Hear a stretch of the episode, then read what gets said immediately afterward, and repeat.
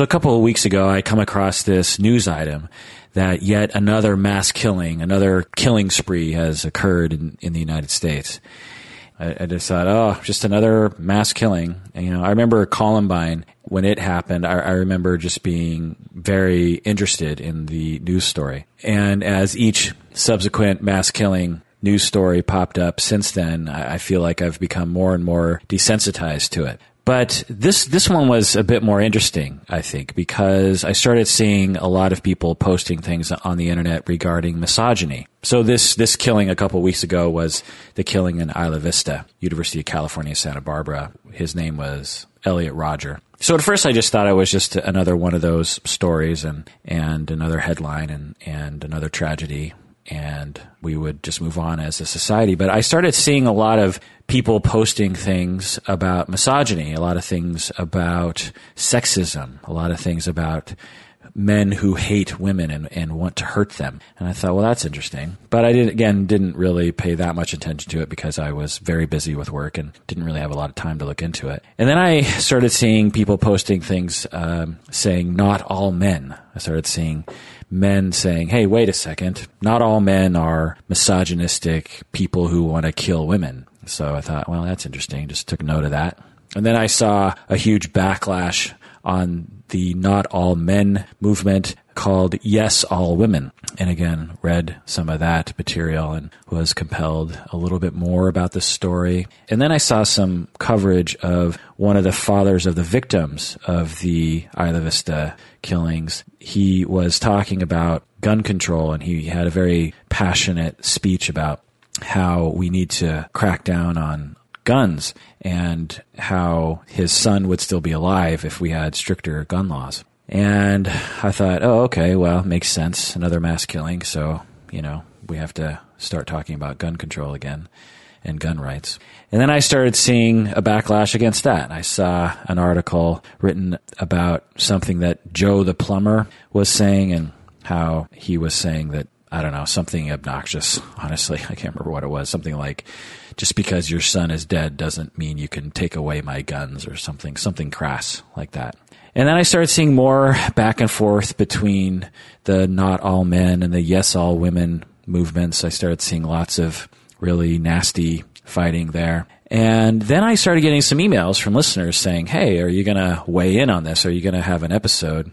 about the Isla Vista killings. I, would be curious to hear what your opinion is. And I thought, hmm, maybe I should do that. So here we are. Uh, by the way, welcome to the podcast called Psychology in Seattle. I'm your host, Kirk Honda. I'm a professor and a licensed therapist. And today it's just me, and I'm going to be talking about the Isla Vista killings. So I read a lot of stuff on the internet. So uh, take everything that I say in this episode with that in mind. I am, you know, pretty skeptical of things I read on the internet and try to find credible sources and try to verify accounts and, and this sort of thing. And I try to give it a lot of thought. So it's not as if I'm just blurting out what I've read on the internet, but just again, take everything I'm about to say with that in mind that all my information is is from the internet. I've also read a lot of opinions and I've read uh, a lot of psychological literature on the topic. I've read a lot of statistics and I've compiled the following talk based on all of that. I have 24 pages of notes and so I have no idea how long this episode is going to take. In, in my head, I'm guessing it'll take five hours. I don't know. So if you're listening, you might want to settle in, get comfortable, and get ready for a long episode. So my first reaction after reading everything was frankly horror. I was horrified by what I read. The killings themselves were brutal and tragic and horrific, terrible and heartbreaking. The way that the killer did it and the planning that he had and the videos he uploaded and the manifesto and the things that he said and it, it all just has a particular flavor to it that is again particularly horrifying. The other feeling I had was sadness for the friends and families of the individuals uh, of the victims and and also for the friends and families of the perpetrator. The perpetrator, Elliot Rodger, seemed to have a, a caring family. Uh, at least that's what it seems like upon what I have available to me. The, the, the third emotion besides horror and sadness that I had was just fascination with the, with the story. There are so many twists and turns and so many unexpected elements to this story. It, it really compelled me. And I thought I was just going to prepare for this episode by, I don't know, taking a couple hours to read various things. I, I ended up reading and thinking and researching for a number of days, for a number of hours. It really consumed me. It, it was a, it's just a, a, very interesting story that I think relates to psychology and to counseling and psychotherapy a lot. There are some of these mass killings that it just seems like, why are we talking about it in detail? There's really nothing we can learn from it. In this case, I think it, there is a lot we can learn from it. I think there's a lot of policy changes that can be made as a result of this. I think I think it has a lot of implications in a lot of different areas that are involved in mental health. So uh, I think that was another reason why it was compelling to me. So a number of questions came up as I was reading through all the material. Questions like, why did this happen? Why did Elliot Rodger go on this killing spree? Why did it happen? Other another question I, I had as, as I was reading was, who is this guy? Who is Elliot Rodger? What made him tick?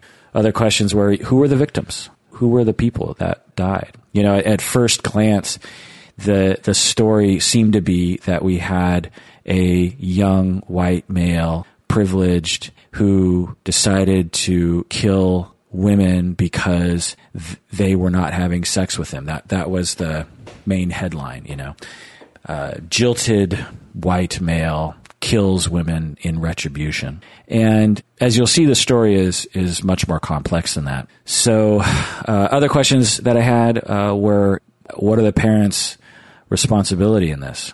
Um, was it their fault? Can they be blamed? Uh, what's what was Elliot's childhood like? This sort of thing. Another question that that's been th- floating around in the media is: Is it the police's fault? Is it I don't know if you say police's. Is it the is it the fault of the police? Is it the fault of the legal system? Who's to blame? Is it the mental health system's fault? Is it the mental health professionals' fault? Um, is it is it society's fault? Is it due to misogyny? Is it due to sexism? Is it due to social pressure to be cool? Was he bullied? Was he traumatized? Was it due to racism? And why isn't there much talk about racism? And should we be talking about racism? Uh, and um, again, why, why did this happen? Why did this happen? Why do things like this happen? Are they happening more frequently? And how can we prevent them from happening again? So these are all questions that were running through my mind. And, and I think that at the end of this talk, you might be able to have some answers for that. So let's start with some of the facts. Um, what happened? And uh, I decided to kind of go way back. So I want to start from the beginning and, and start with Elliot Rodgers' childhood. And again, all this information was pulled from a number of sources on the internet. So I, I'm not quite sure if it's correct, but there was a lot of confirmation on the things that I have here. Um, first off, first off, his father is his, his current age is around 49. He's a British man. They didn't say whether he was English or Scottish, just British. He is a British filmmaker and photographer. He uh, actually was the assistant director on the Hunger Games, which is what a lot of articles were pointing to, which is you know sort of interesting. Peter Rodger, Elliot Rodger's father, appears to be Caucasian, but I couldn't find any information on that. He looks Caucasian, but who knows? Peter Rodgers' career was in directing commercials. And upon the September 11 terrorist attacks, he decided to make a documentary and he visited 23 countries in this, over the span of two and a half years and asked a lot of people, including some famous people, what is God? And the documentary is called Oh My God. Incidentally, Elliot Rodger wrote, and later this writing was, was found he wrote of his father, he said, If only my failure of a father had made better decisions with his directing career instead of wasting his money on that stupid documentary.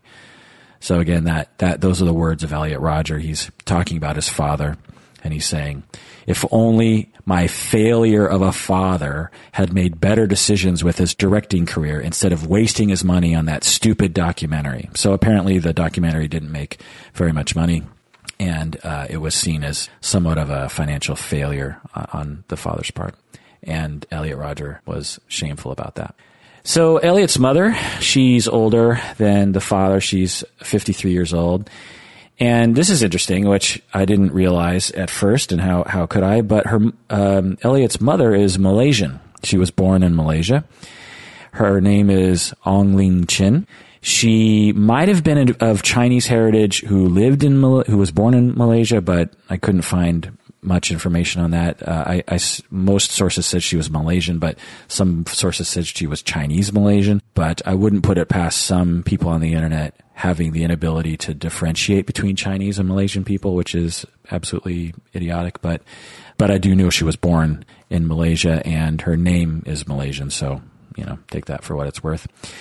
Well, she was a nurse in Malaysia, and she moved to London, where she got a job as a nurse on film sets and she became friends with people in the movie industry, including Steven Spielberg and George Lucas, who, according to Elliot, even dated his mother for a while. So Elliot had written that George Lucas dated his mom. So Elliot's parents, uh, Peter and Ong Ling Chin, had two children. Elliot was the oldest, and they had a daughter, Georgia. So these two children are of mixed race being Malaysian and Caucasian British. So when Elliot was five, they moved to the United States. They moved to Los Angeles to work in the film industry. And two years later, the parents divorced when Elliot was eight. Uh, Peter remarried a woman that has a name that I can't pronounce. And apparently she's a French actress of Moroccan origin. So it's quite a multicultural family that Elliot comes from. Elliot reportedly never liked his stepmother and in his final days planned to actually kill her. So in conclusion, Elliot was a British born, half Malaysian, half white young man living in California at the time of the killings. And he had a French stepmother of Moroccan origin. So the claim that he was a white American privileged boy is apparently misguided. But I'll get, get into more of that later. So Elliot had been in therapy since he was a young child. The parents took him to various counselors and psychiatrists throughout his life. He was put on medication. The details I couldn't find. I'm guessing that the various counselors and psychiatrists have not made any public statements yet. I'm guessing that at least some of them will and we'll have that information at that point. But at this point, we just know that he was put on a number of medication. And incidentally, around the time of the killings, when Elliot was of college age, he refused to take his psychiatric medication. Eh, but I'll, I'll talk about that more later. I was trying to figure out why the parents would have had him in and out of seeing counselors and therapists and psychiatrists and psychologists as a child. I was trying to figure out what the what the presenting problems were. And and here's the following list that I pulled from from many many sources, and I can't you know obviously I can't confirm them, but uh, this this is what I'm guessing he was brought into therapy for. He apparently was a very lonely, introverted, and isolated child and young adult. He throughout his life he he would say he was lonely. He was observed to be quite introverted and quite awkward with people and was very socially anxious uh, since he was a very young child. His parents tried to set him up on play dates, but they never took. His father uh, reportedly said he, that Elliot was an enigma, that they could never figure out what was wrong with him. Elliot was reported to be distant, remote, and unknowable. He lied a lot of times, and he seemed to not have remorse about lying a parent who who knew Elliot in elementary school described him as an emotionally troubled boy who would come over to their house and just hide from everybody. She said, if I could have picked anyone who would have done this, the killings that is, it would have been Elliot. My husband and I didn't want our son to stay with Elliot. So there was something about Elliot that alarmed parents and they observed him to be different and emotionally troubled and socially anxious. So his parents moved him around from school to school, and this is a typical thing that parents will do with children like this. Incidentally, I've worked with clients like this before. It's not very often, but uh, I've worked with people like this before. And what often will happen is the child will have difficulties with teachers and with peers. And as a solution, parents will move them from school to school because it's easier to just start over instead of trying to repair any of the relationships uh, at the current school. So uh, we, I see a, a similar pattern here where he went to a number of different high schools, for instance. He claimed that he was being bullied, and so that prompted many of the moves from school to school. When he was a sophomore in high school, a school administrator said that he, Elliot, suffered a panic attack. He just stood immobilized in the hallway.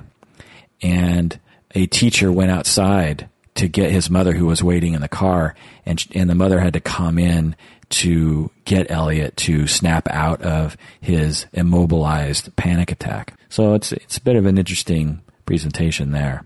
Uh, and incidentally, after that panic attack, he never returned to that school. His parents moved him to a, a new school. His parents said that as a teen, he was a loner who would never leave his room. His family suspected he was somewhere on the autism spectrum. There's some account of him being diagnosed with highly functional Asperger's syndrome as a child, but more details are needed. There's some debate as to whether or not that diagnosis was actually given by a professional or if the mother was just throwing it out there during the divorce.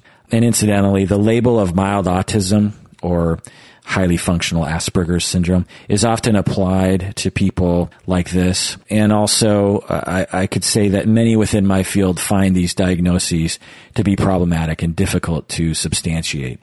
When you have someone that seems to be acting a little strange and they're having some difficulties in school, Asperger's or autism, mild autism, is often one of the first things that people will throw out there as a possibility. And for whatever reason, it seems to provide comfort to people. People want to have that diagnosis. But the fact is, is that when, when it comes to mild autism, it's really hard to distinguish mild autism from something else. And, and honestly, it's hard to really figure out what to, what label to apply to kids like this. And you'll find that a lot of different diagnoses get applied to children like this, but, but I'll get into more of that later. So in summary, it appears that his parents sent him to many, many therapists throughout his childhood and, and young adult life. Many psychologists, many psychiatrists, many counselors, many social workers.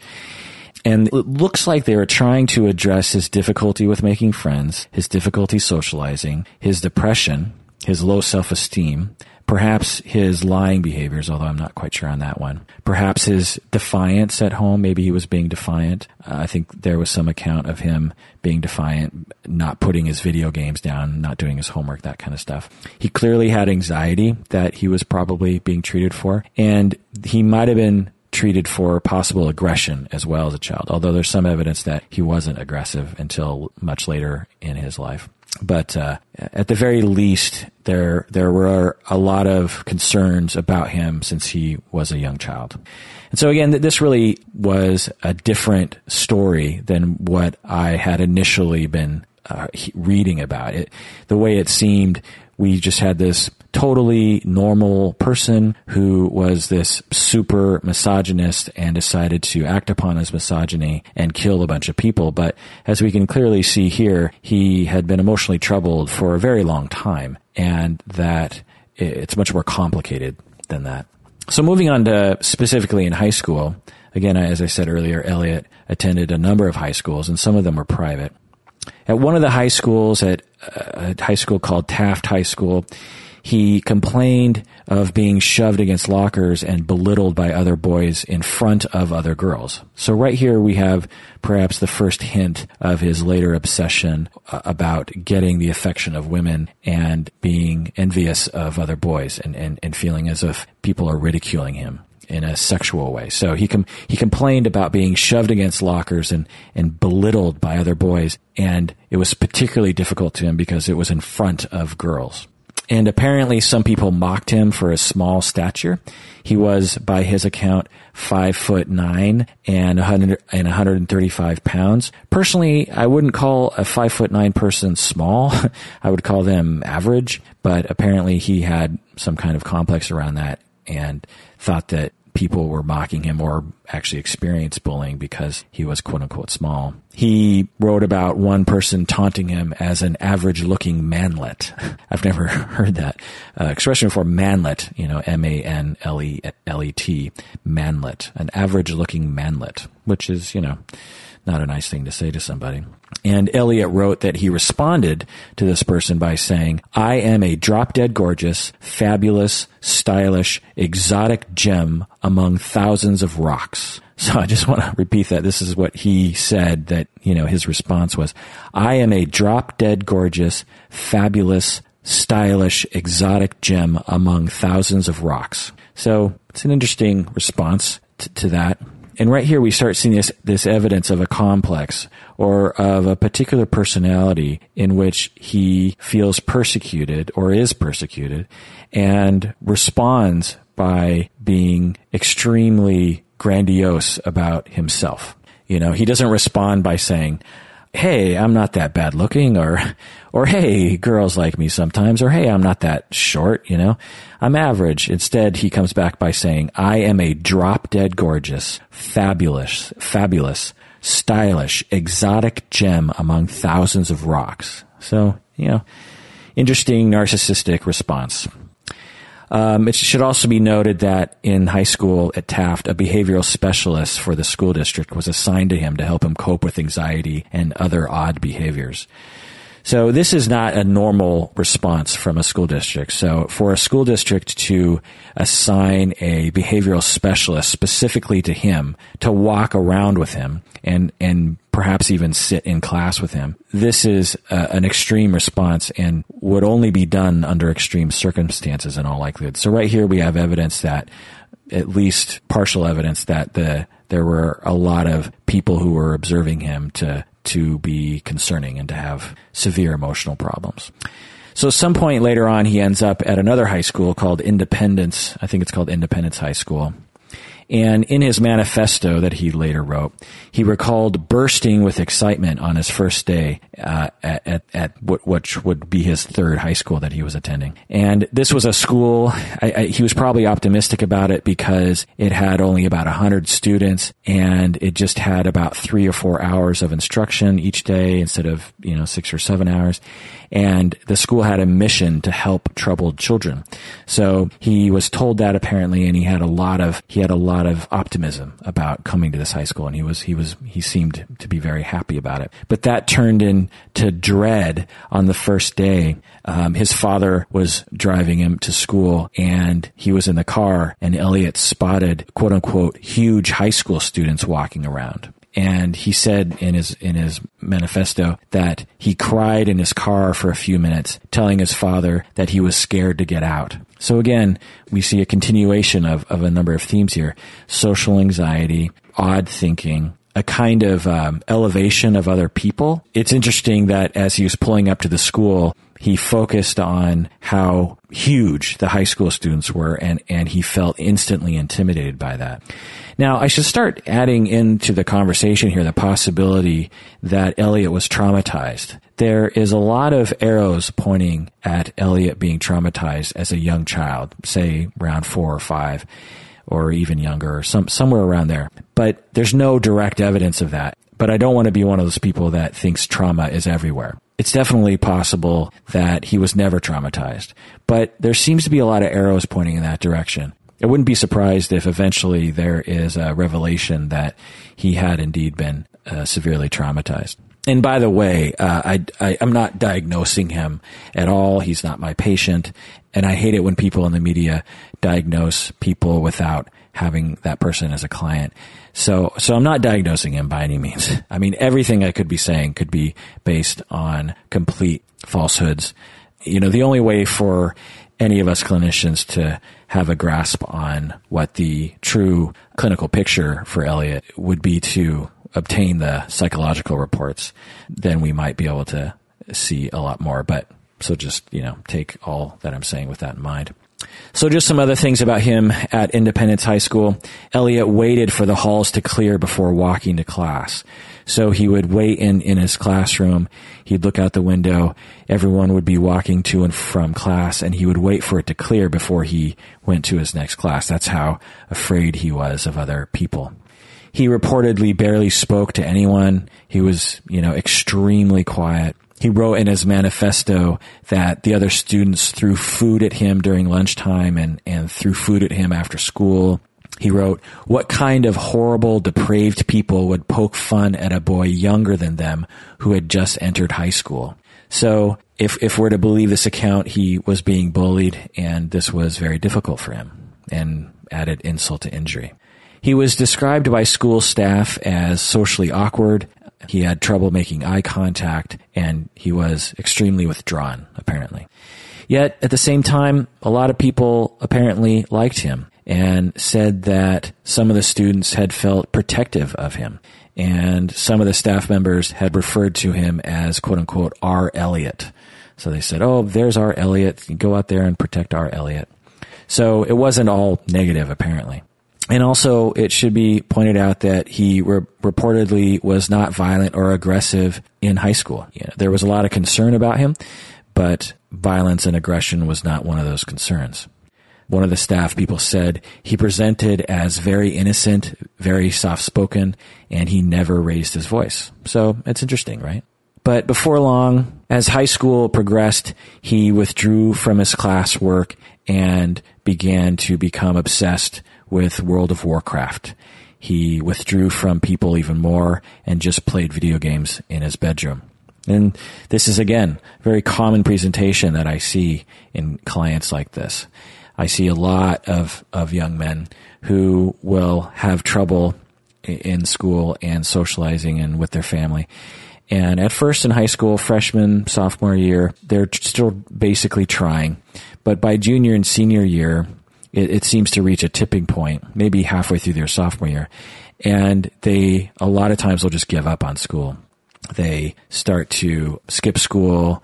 They stop turning in their homework. They withdraw a lot. They refuse to participate in family get-togethers and this sort of thing, and they they just sit in their room and and play video games all the time. So I certainly have have seen this before and and that's another reason why this story is so compelling to me because I have seen children like this before in my practice, and it it makes me really want to know this story even more. Also, he reportedly fought with his stepmother when she told him to get offline. So his stepmother was really trying to get him to do his homework and get away from the get away from the computer, and he and her would fight a lot about that. And again, very typical story that I hear in my practice. All right, so now let's go on to when he entered college. It is now 2010, 2010. He has graduated from high school and headed to Pierce College, which was one of a series of colleges he attended before attending University of California, Santa Barbara in Isla Vista, where the killings took place.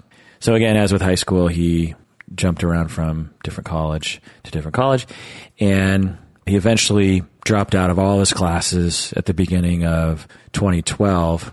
So, according to my rough calculation here, that's just a year and a half of college and probably not a lot of credits completed um, due to switching schools and whatnot. So, reportedly, during this time, the parents worried if he would ever be able to function on his own.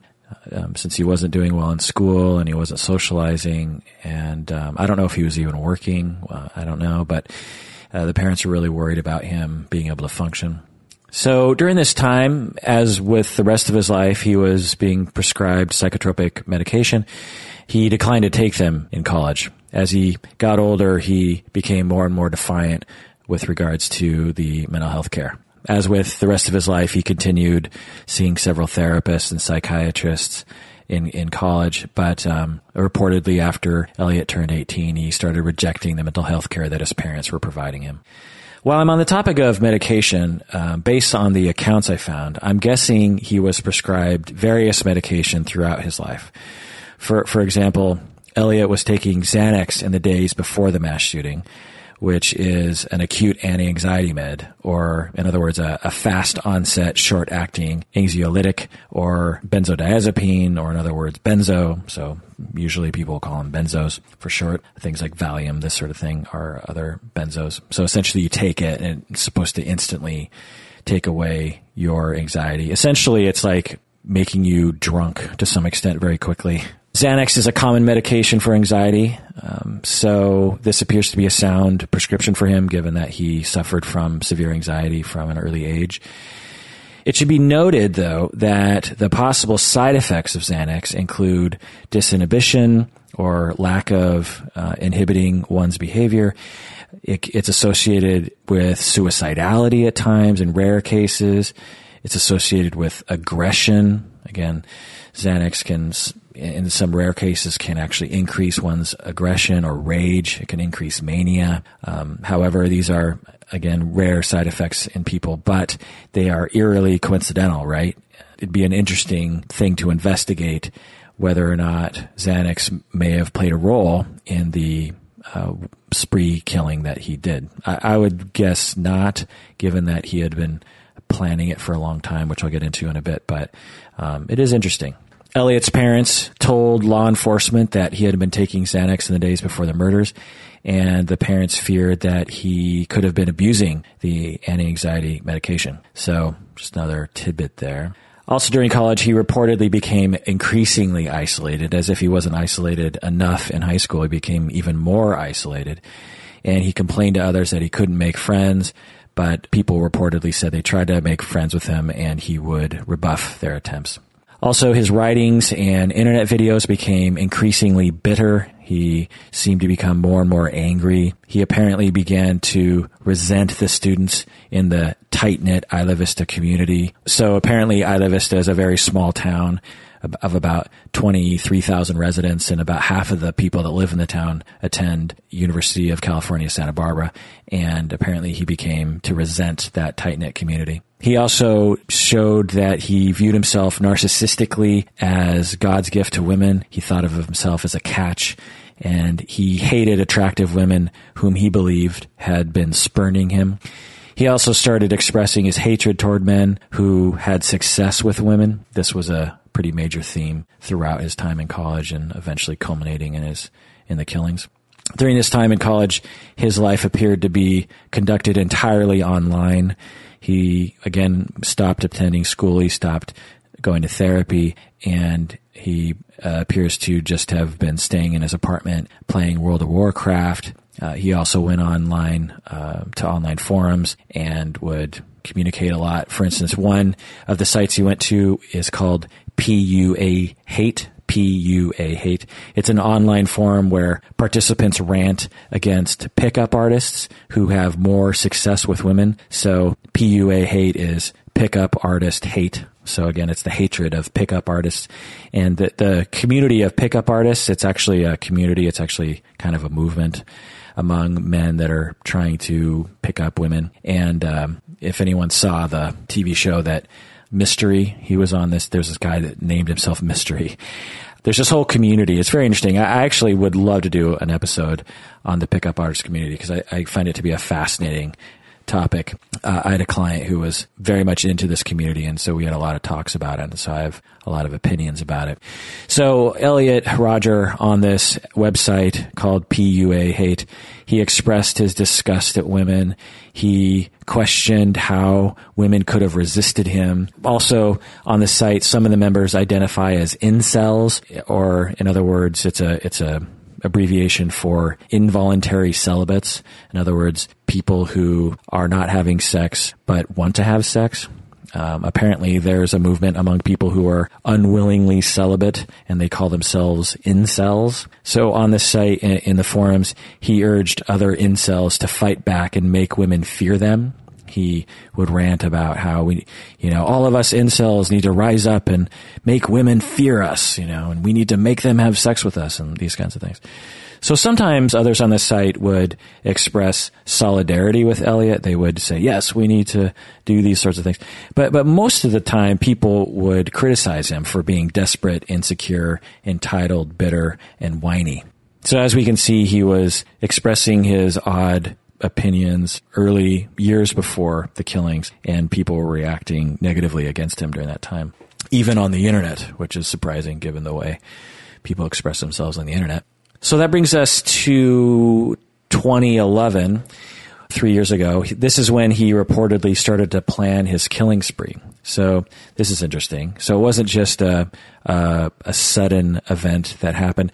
He had been planning this killing spree as far back as three years ago. So it's just interesting.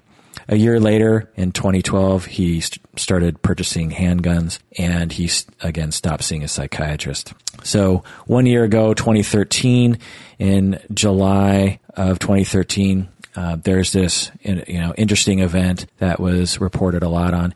It was July 20th, 2013. He he went to a party and apparently tried to shove women off who were sitting on a ledge. So apparently he's at a party and there are a number of women near a ledge and he was trying to to shove them off. And he and he wrote about this. He said that he couldn't shove the women off of the ledge, and then several men intervened and pushed Elliot off the ledge instead, and he injured his ankle. He wrote that he felt a snap in his ankle, followed by a stinging pain, and he tried to get away from there as fast as he could. But later, quickly, he, he realized that he had left his Gucci sunglasses at the party, and Elliot returned to retrieve them, but some of the people he had tangled with before began mocking him and calling him names. Then they apparently dragged him into the driveway and beat him up. This is his words. When he got home later that night, one of Elliot's neighbors stated that he saw Rodger come home crying and said that Elliot claimed that he was going to kill the men who attacked him and then commit suicide. So this is a year before the killing spree, and we see him doing strange things, trying to push people off a ledge, which it's hard to imagine why someone would do that. And then um, some other men trying to presumably protect the women, push him off the ledge, and he hurts his ankle. Uh, he's humiliated. He comes home. He's crying, and he says he's going to kill all those guys, and he's going to commit suicide after. Actually, Elliot called the police on the men when he got home. He he wanted to report the men to the police, and he told investigating officers that he had been assaulted. But the police officers apparently determined that he, Elliot himself, might have been the aggressor, and the police decided not to press charges as a, as a result. He later stated in his manifesto that this incident was the final trigger for his planning of the killing spree. So at this point, he hatched his plan for what he called a slaughter and began buying handguns. So apparently he had this idea of a killing spree as far back as 2011, but it wasn't until July 20th, 2013 that he started to make his plans more aggressively. So over time, he bought three guns and a lot of ammo. He made these purchases legally. He abided by California's background check system and waiting periods. Despite having been previously interviewed by police after trying to shove women off a ledge at a party, under California law, there was nothing that could have prevented him from making these gun purchases. So, you know, it might seem um, strange to some people that someone with his background would be able to buy guns, but that sort of behavior doesn't preclude someone from buying a gun legally. So that brings us to the present year, 2014. There was an event that happened on January 15th. Elliot called the police and accused his roommate Cheng Yuan Hong of stealing his candles. So this is a Taiwanese national who was in California and apparently he was one of Elliot's roommates. Elliot lived with a couple guys from Taiwan and he apparently accused one of one of his roommates of stealing his candles, which is an interesting uh, charge. So Hong was arrested, actually, by the police and charged with with a petty theft infraction. He apparently pled guilty to the charge and had to pay some fee or give the candles back. I don't know. But this is a, just a bizarre story. Here we have Elliot, you know, with this interesting history, and he's accusing his roommate of stealing his candles and actually calls the police on him. You know, instead of trying to work it out with Hong, he actually calls the police on his roommate for stealing his candles. And and another weird thing is that they stayed roommates after that. I'm just thinking if one of my roommates accused me of stealing his candles and someone was like Elliot, I would imagine I would try not to live with that person anymore. But I, I don't know the circumstances. There's not there's not a lot of details about this. But Unfortunately, Hong would later become one of Elliot's initial stabbing victims, but I'll get into more of that later. So it's just another bizarre element to the story. You know, I don't know what to make of it. All right, that brings us up to April 30th, 2014. So this is just a, a month prior to the killings. And this is the infamous police visit to his apartment. So again, this is an infamous event in the media and will likely be the cause for many lawsuits by the victims' families. I predict that the victims will sue the police department and successfully sue them for a lot of money because it appears the police might have neglected their duties. And I'll go into the details and you be the judge of that. So again, this is a month before the killings and Elliot had been uploading several videos that were becoming increasingly more concerning to people. And his parents were viewing all these videos because Elliot has a YouTube channel and so they would check in on him and his videos became quite concerning. And so they called his therapist. They said, look, Elliot's been posting these concerning videos on YouTube. So the therapist watches the videos and determines that they are indeed very concerning. And she calls the local community mental health center crisis team in Santa Barbara. And the crisis team ends up calling the police. So again, we have the family watching the videos. The family calls the therapist. The therapist calls the crisis team and the crisis team calls the police. And I just have to say, as a clinician myself, this is a pretty unusual event. I've had a lot of clients and a lot of parents and a lot of people present a lot of behavior that many might think is, is quite concerning. But really, there's a pretty high threshold for a therapist calling the authorities uh, therapists really have to believe that something is imminent, that someone is going to die soon. It can't just be like subtle threats of suicide or subtle threats of aggression. It has to be something that the therapist believes something's going to happen now, and if we don't act now, something's going to happen. So the police are called, and six different police officers go to Elliot's apartment four different sheriff's deputies and a university police officer, along with what they're calling a dispatcher in training, which I'm not sure if that's a police officer or some other sort of staff person. But anyway, there's six different people.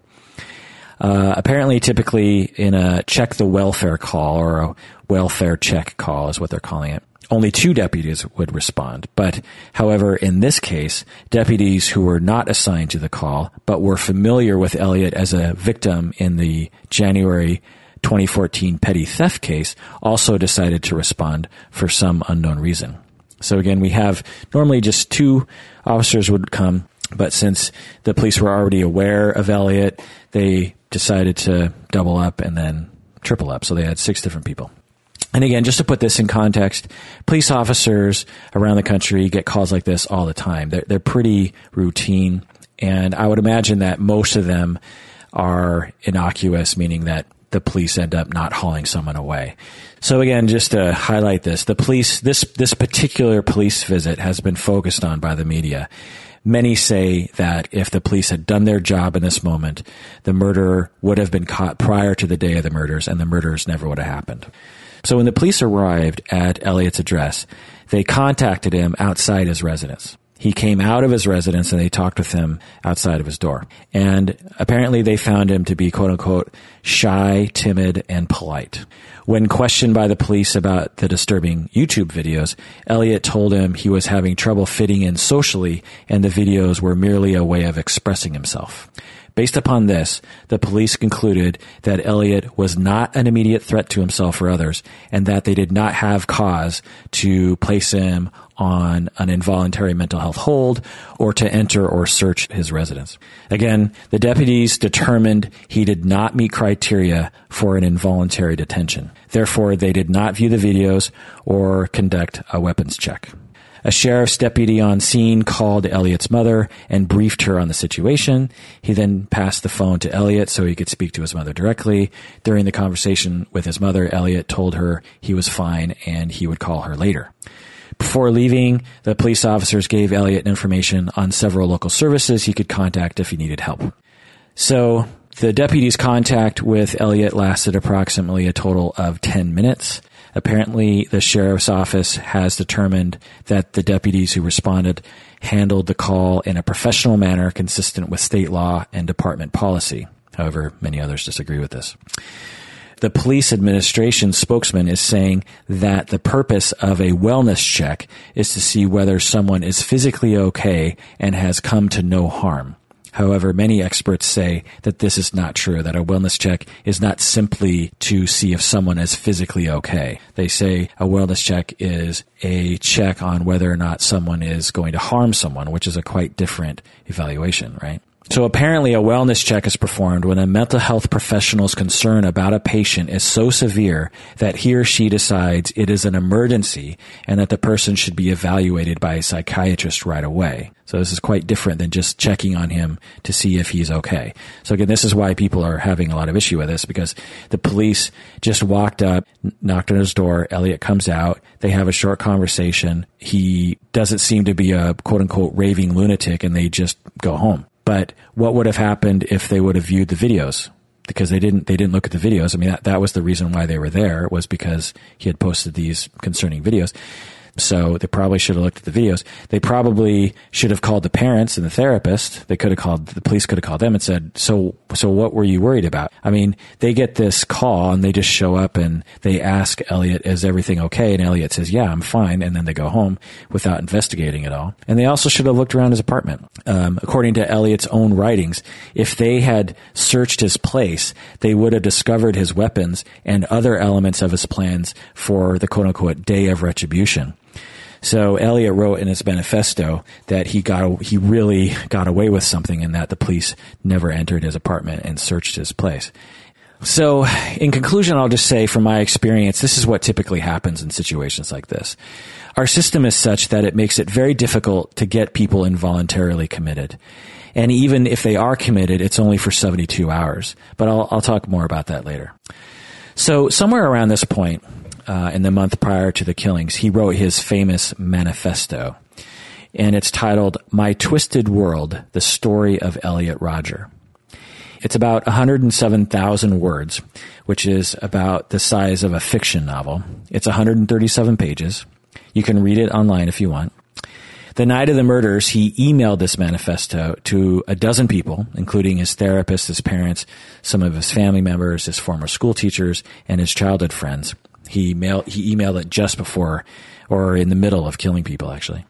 In it, he mainly lashes out at women for rejecting him, and he also lashes out at men for being more smooth with the ladies. He also outlined his entire life. He called out everyone he hated.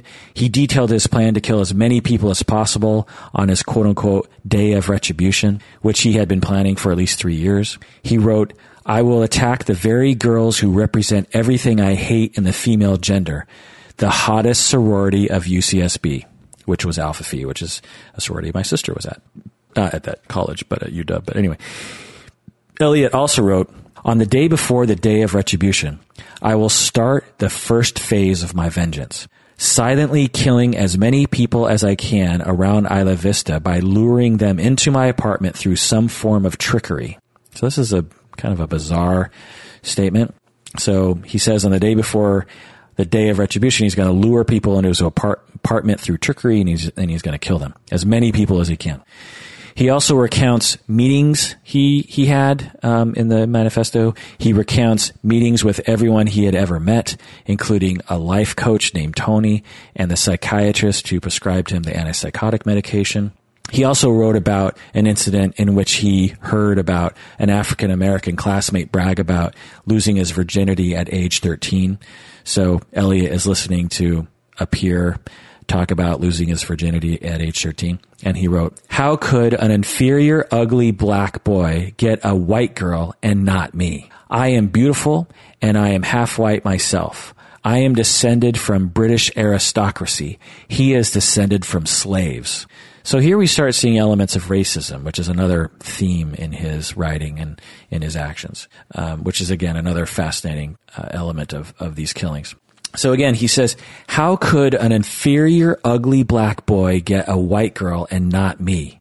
I am beautiful and I am half white myself. I am descended from British aristocracy. He is descended from slaves. It's quite shocking.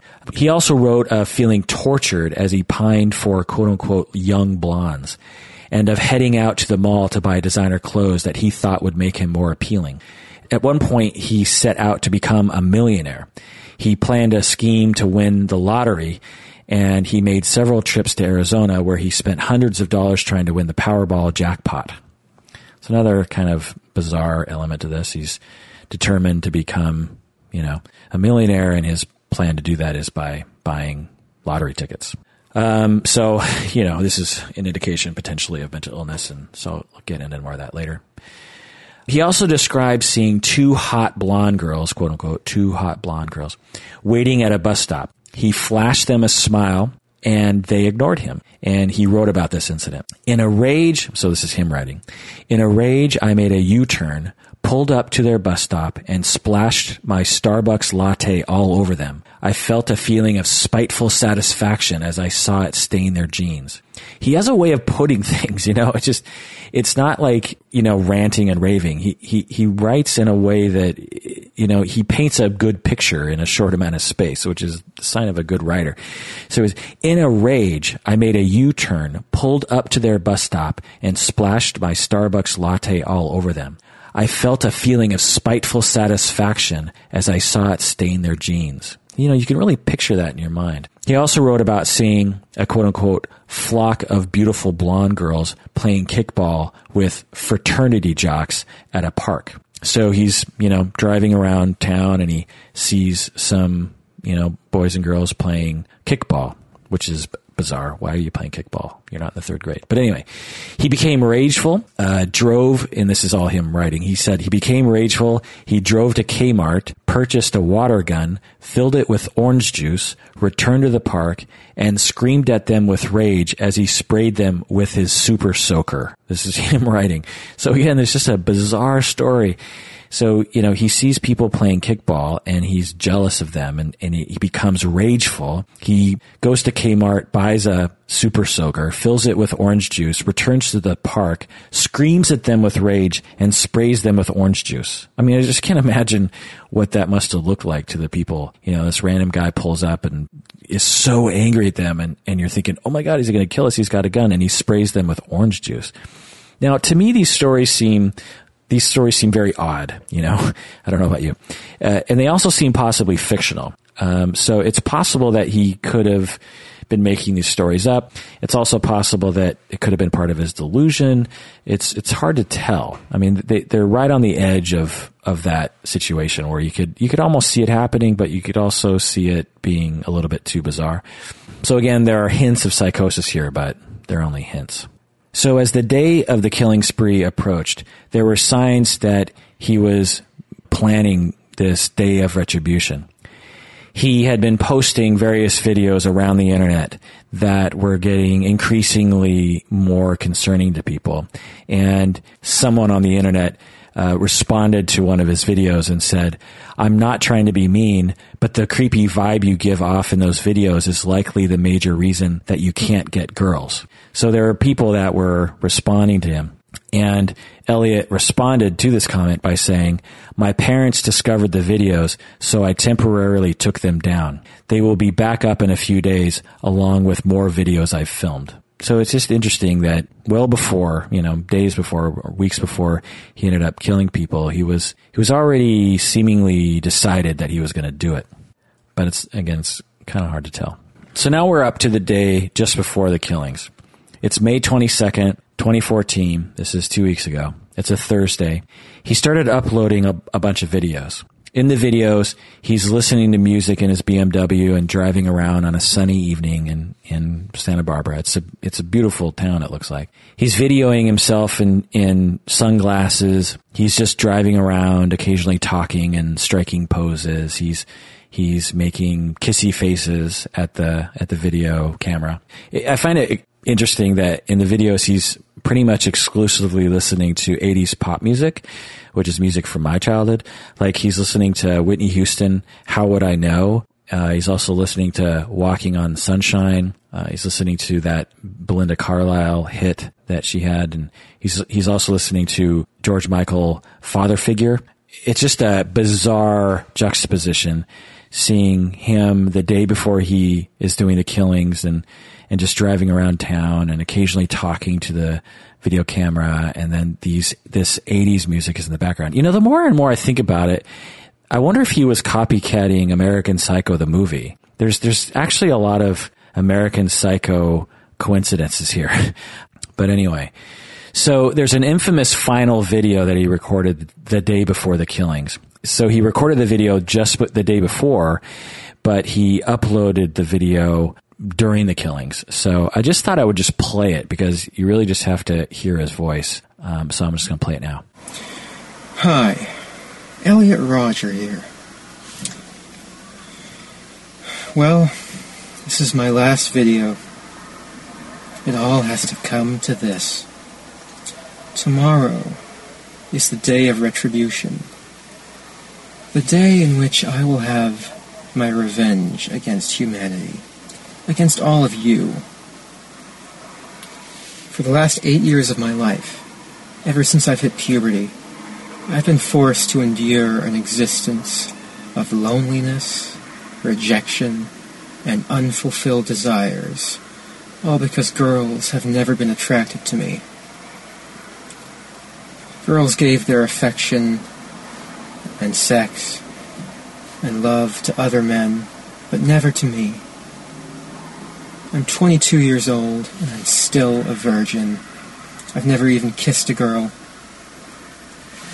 I've been through college for two and a half years. More than that, actually.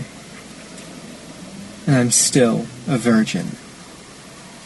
It's been very torturous. College is the time when everyone experiences those things such as sex and fun and, and pleasure. In those years, I've had to rot in loneliness. It's not fair. You girls have never been attracted to me.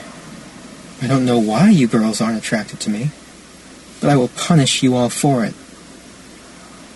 It's an injustice, a crime, because I don't know what you don't see in me. I'm the perfect guy. And yet you throw yourselves at all these obnoxious men instead of me, the supreme gentleman. I will punish all of you for it.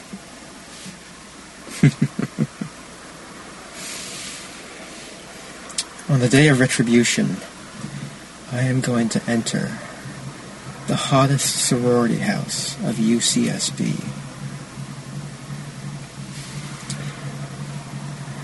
I will slaughter every single spoiled, stuck up, blonde slut I see inside there. All those girls that I've desired so much, they would have all rejected me and looked down upon me as an inferior man if I ever made a sexual advance towards them. While they throw themselves at these obnoxious brutes.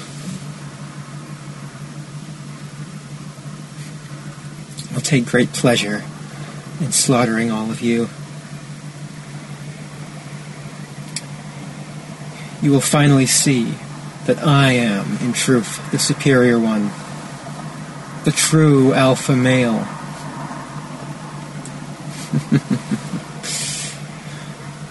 yes. After I've annihilated every single girl in the sorority house, I'll take to the streets of Isla Vista and slay every single person I see there. All those popular kids who live such lives of hedonistic pleasure while I've had to rot in loneliness for all these years. They've all looked down upon me every time I tried to go out and join them. They've all treated me like a mouse. Well, now I will be a god compared to you. You will all be animals you are animals, and I will slaughter you like animals. I'll be a god, exacting my retribution on all those who deserve it. And you do deserve it, just for the crime of living a better life than me. All you popular kids, you've never accepted me, and now you'll all pay for it.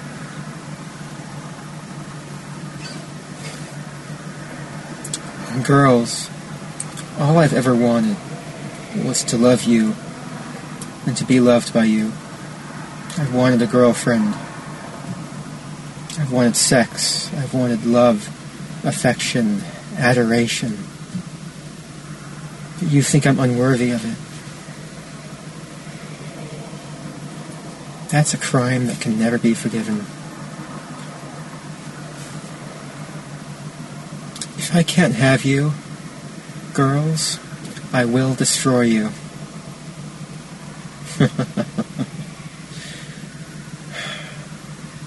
you denied me a happy life. And in turn, I will deny all of you life. it's only fair. I hate all of you.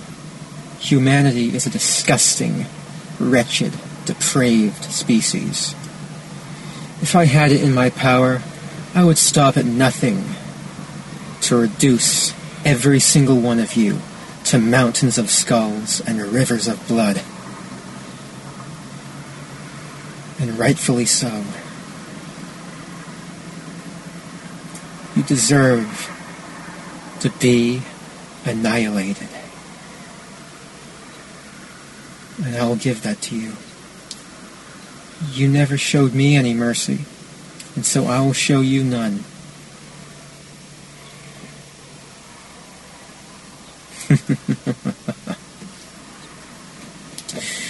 you forced me to suffer all my life, and now I'll make you all suffer.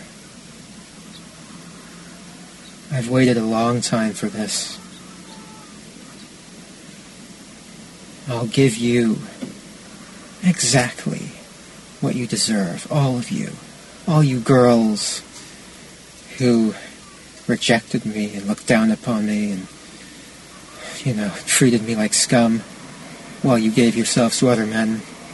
And all of you men for living a better life than me, all of you sexually active men, I hate you. I hate all of you.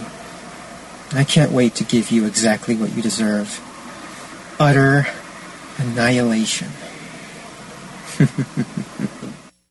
Pretty chilling, right? There are just so many different reactions to that. It's so chilling. I don't know. I can't even put into words my reaction to that. Watching him is, it's just so horrible. I mean, it's like he knows how to terrorize people. Um, yeah, I'm just speechless. So I'm going to take a little break and I'm going to come back, continue. All right, I'm back. Now we're at the day of the killing. We're at the day of the killing spree. It's it's May 23rd, 2014. It's a Friday, uh, which is a couple weeks ago. So at some point before the rampage, before the killing spree, he killed three victims in his residence. Apparently, it was two roommates and one visitor. I think they were all Taiwanese nationals that were in the United States. He killed these three men by stabbing them. Their ages were 19, 20, and 20. And all three were UC Santa Barbara students. And, and again, one of them was the one that he pressed charges regarding stealing his candles. So apparently the three victims were repeatedly stabbed, possibly while sleeping. So I don't know if that means it happened the day before or maybe it happened that, you know, it's, it's hard to tell. So again, remember he was referring to luring people into his apartment and killing them the day before. So maybe this was a part of that. So then, uh, on Friday at night at about 8.30, he was seen by witnesses sitting in his car in the parking lot of his apartment building around 8.30, working on his laptop. So it, I think we could assume that he might be adding the final touches to his videos and to his manifesto because at around 9:17 p.m. he uploaded the final video to YouTube. That video that I just played, he he he uploaded that to YouTube. And then a minute later, 918, he emailed the manifesto to several people, again to about 12 people, his family, his therapist, his childhood friends, his, his childhood teachers, these, these people. He then got, he, he then drove around Isla Vista in his car. less than, I don't know, eight minutes later, he ends up at the Alpha Phi sorority at UC Santa Barbara. He knocked on the door for a few minutes. He was loud and aggressive. He was knocking for, you know, again, a number of minutes, but no one opened the door. After no one answered, he left the door of the sorority house and within 20 paces, he encountered a group that included the two next victims on his list of six people that he ended up killing. Veronica Weiss and Katherine Cooper. So witnesses in the Alpha Phi sorority, because they, they had come to the windows wondering who is this guy banging on our front door.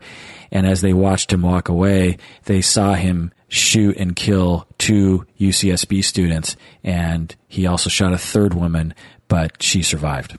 So uh, Veronica Weiss was 19 and Katherine Cooper was 22. He then fired at a nearby couple. The man was wounded, while the woman received a superficial graze injury.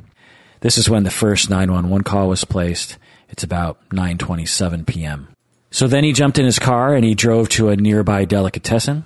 He got out of the car, went inside the deli, and killed another UCSB student, a male, by the name of Christopher Michaels Martinez, age 20. This is the victim who whose father was at the press conference advocating for stricter gun laws. But anyway, police officers were nearby and saw his car driving away from the scene. Um, and by the way, all the killings and all this occurred within a few blocks of his house. So he just got in his car, you know, started driving, just driving around where he he lived, and so all this occurred within a few blocks. So after this shooting at the deli, Elliot returned to his car and drove off to another place where he fired multiple rounds at two people on the sidewalk. He missed both people, thank God. He drove his vehicle down the wrong side of the road at this point so he could fire out the driver's side window, you know, being parallel to the sidewalk. He then brandished his gun at, a different woman, but did not shoot her for some reason. So there were reports of him talking to a lot of victims before shooting them. So he's driving around, talking to people, shooting them, sometimes not. So he continued driving and he again pulled a handgun on a female and fired more shots. He also spotted some police officers at that point and he started firing shots at the police officers. The police officers fire back. Elliot drove off. He sees someone on a bicycle and he runs him over. He sees someone on a skateboard and he runs him over, not run him over, but, you know, hit him with his, hit, hit these people with his car. Um, he started firing at, at more pedestrians. He hit three more pedestrians, but didn't kill them. Uh, then he shot another pedestrian, but that person did not die. He encountered four more police officers running in response to the gunfire. He fired at them as he drove by. Three of the four deputies returned fire, striking his car as it went by. Elliot was wounded by one of the shots in the left hip, so the bullet must have gone through the door and hit him in the hip, and Elliot drove off. He accelerated when he saw another person on a bicycle and hit that person with his car. The person on the on the bicycle flew up in the air and onto the car and smashed the windshield of the BMW. So if you see pictures of the of the car in its final moment, the the windshield is completely bashed in. So this is now at 937. Elliot crashes his car into a parked vehicle.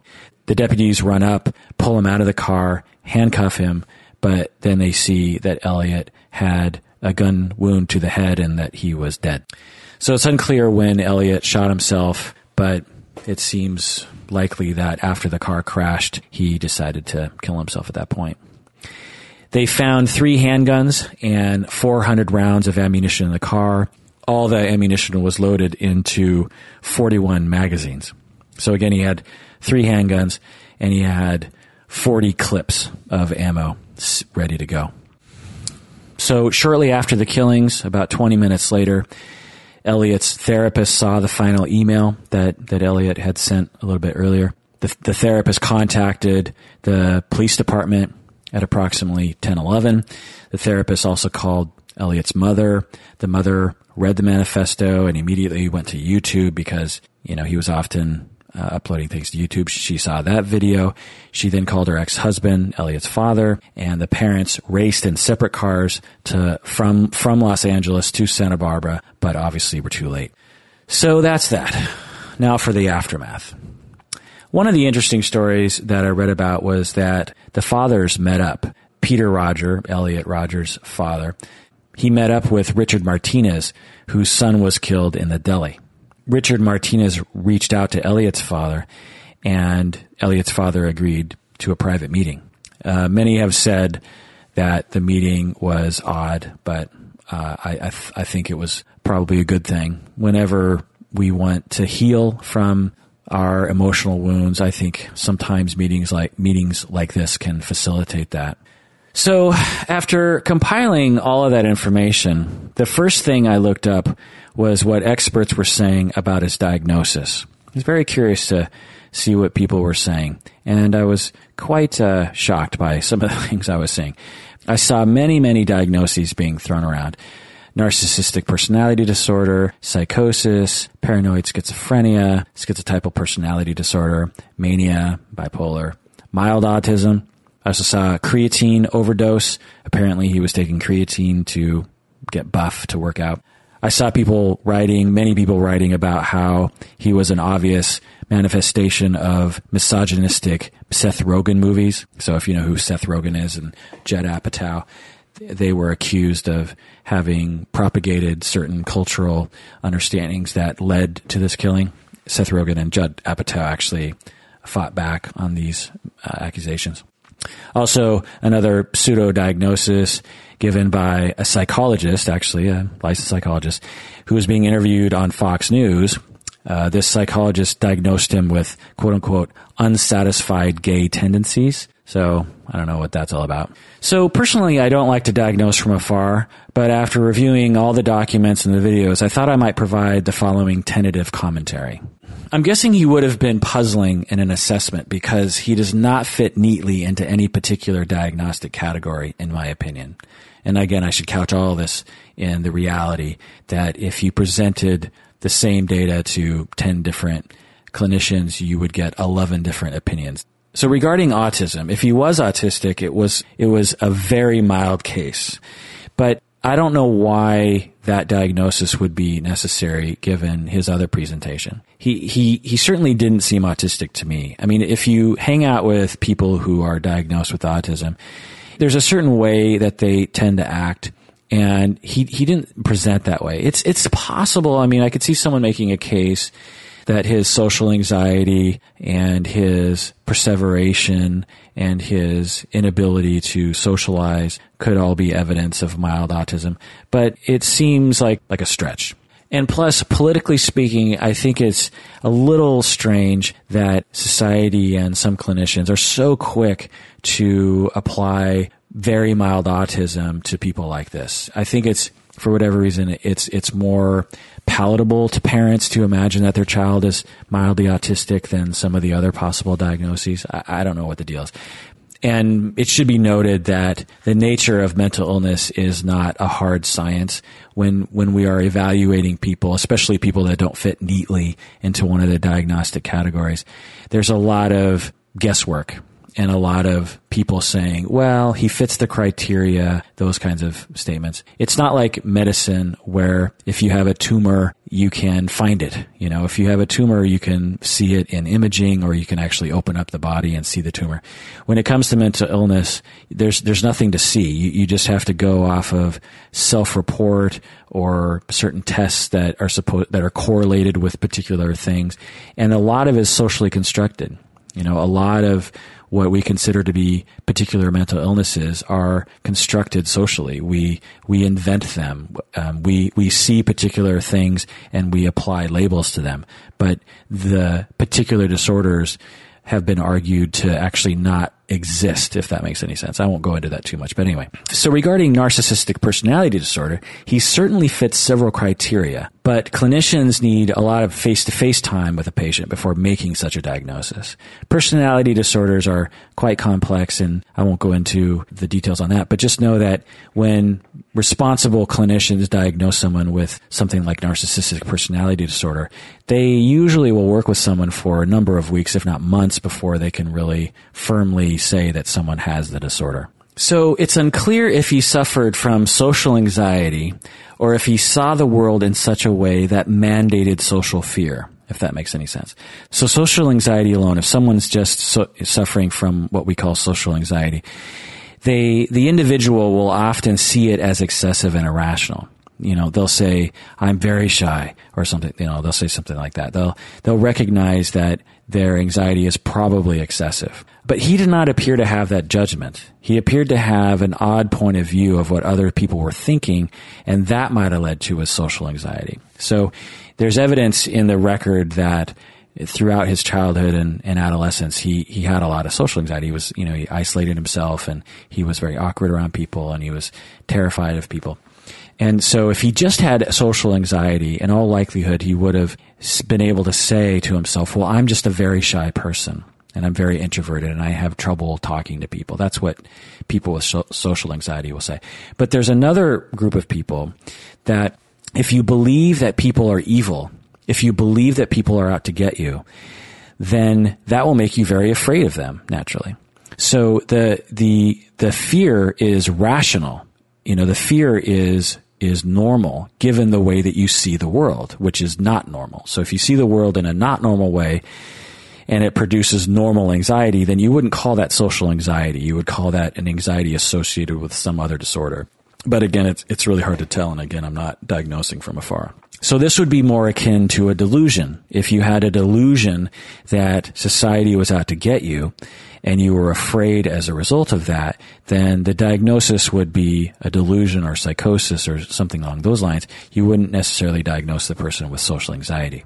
So one approach to cases like this that are difficult to pigeonhole into a particular diagnosis is to just list what we see and not try to fit them into one of the limited number of DSM-5 diagnoses that are available to us. So, so let's assume that his videos, his manifesto, and his online activity were all an accurate representation of the way that he thought. Now, that, that's, a, that's an assumption that we, we can't really confirm. You know, it's possible that he was lying the whole time, but let's just assume that these videos and the manifesto and all his online activity were uh, an accurate representation of what was going on in his mind. But again, we can't assume that. So we see that he was extremely socially anxious from an early age, and no matter how many therapists he went to, he remained anxious, if not became more anxious. So we can make that observation. He had a very odd way of thinking about social situations, as we can see. You know, for instance, remember the story of him driving up to the school and he's very optimistic. It's a special school for special kids and it's a small school and he's very excited. And without even getting out of the car, he just sees the other high school students and he's terrified at how huge they are. Now, unless these, you know, kids were somehow off the curve in terms of their body size, I'm guessing they weren't. I'm guessing they were average. And if we, you know, again consider that he was average, if not just slightly below average size, then, you know, that's a strange reaction to have. Again, there's a possibility here that he was traumatized and his PTSD was triggered, but we don't see any direct evidence of that. So in lieu of any kind of PTSD, we see here that he had an odd way of thinking about social situations. You know, everyone when they pull up to a high school is a little bit afraid. They're a little bit like, "Oh God, you know, are they going to accept me? What's going to happen?" But his reaction was really quite severe. And again, it wasn't that he was saying, "Oh boy, I'm shy. I don't know what to do." He had a he had a way of looking at other people as if they were going to harm him. And again, is it PTSD related or is it some kind of thought problem? Another thing that we might be able to say based on things that we see on the internet is that he was paranoid about the way others viewed him. He thought women were purposely denying him their bodies for sex. He said this many, many times in the video and his manifesto. For instance, one of the quotes he said was, Why do women behave like vicious, stupid, cruel animals who take delight in my suffering? So this is a very odd way of looking at the situation. You know, he's 22. He stated in the video that he's never even kissed a girl. And there are many different ways of looking at that. Again, most people in situations like that would just look like, well, I'm a loser or girls don't like me. I'm not interesting. That's what you'll hear people say. But instead, he says, women are vicious, stupid, cruel animals who take delight in my suffering. So he really sees women as purposefully denying him sex and attention and taking delight in his suffering. That's a very odd way of looking at things, don't you think? So he had additional odd views about others, odd beliefs, and, and this is all indicative of schizotypal personality disorder. This is a very difficult disorder to describe. I've worked with people with schizotypal personality disorder.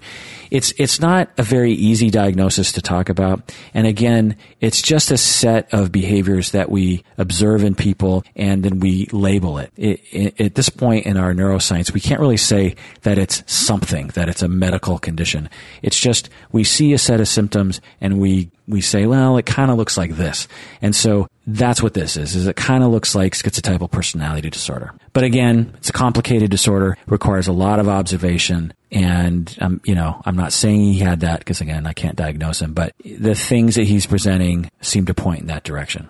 People with schizotypal personality disorder will think very odd thoughts about other people that result in them being almost paranoid about what other people think about them socially. The, the way that, that I like to describe it is that it's in the direction of psychosis. It's, it's like a mild delusion that other people hate them and other people think that they are ridiculous in some way. And what happens as a result is the individual is extremely socially anxious, which we might see in this case of Elliot. If a shy person walks into a therapist office and says, boy, you know, I have a really hard time socializing with people. I have no friends and uh, I've always had difficulty talking to people. Well, you know, after a few sessions, the therapist says, well, let's, you know, let's look at some of your assumptions here, you know. Why do you suppose it's so hard to, you know, make friends? And the client might say, well, I'm really un, I'm, I'm a very uninteresting person. I have nothing to say. And the therapist will say something like, well, you know, tell me about yourself, you know, tell me, the client tells the therapist about you know their life and the therapist says actually you seem like an interesting average person and could have things to say at a party it's just that you think you don't have anything to say and so you choose to believe that and that leads to you having social anxiety and the person might say hmm well maybe you're right maybe i maybe i do have something to say so so that's that's in a nutshell the way that social anxiety will present in someone's office. It, it has some malleability to it. There's some flexibility the client might be extremely anxious, but is willing to listen to counter arguments to their assumptions about what is happening. And they can become convinced, especially through uh, practice socially with other people, they can become convinced that a lot of their assumptions are in fact inaccurate and that their social anxiety was based on a lot of irrational cognitions.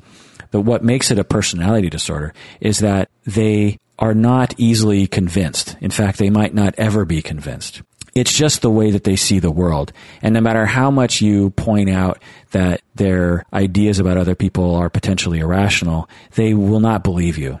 It's just how they see the world. It's so entrenched in their personality. They cannot be convinced otherwise. And so as a result, they are very difficult to treat. And have a really hard time helping themselves because they are totally convinced that other people are thinking evil thoughts about them. Now, if you talk to other people about schizotypal personality disorder, they'll describe it in a different way. This is the way I'm describing it, and I'm basing it on my own clinical observations. So, you know, take it with a grain of salt. But Elliot Rodger seems to exhibit some of that. It's hard to say. He's not a quintessential case in, in my opinion, but it seems to fit to some extent. So in addition to him being socially anxious and potentially schizotypal, he was also very narcissistic and entitled. Again, if we're going to take his manifesto and his video as as an accurate representation of how he thought, he presented a lot of narcissism and a lot of entitlement. You know, I think anyone would agree with that.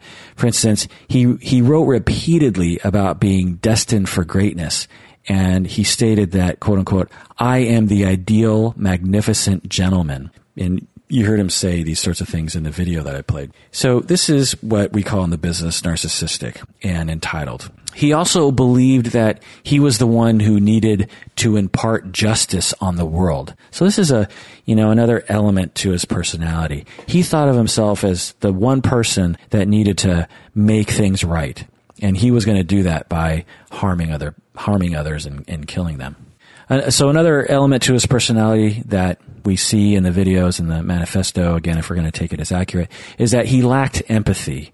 And this is an important thing to identify in, in some people. He, he seemed to lack the ability to care about other people's feelings clearly, right?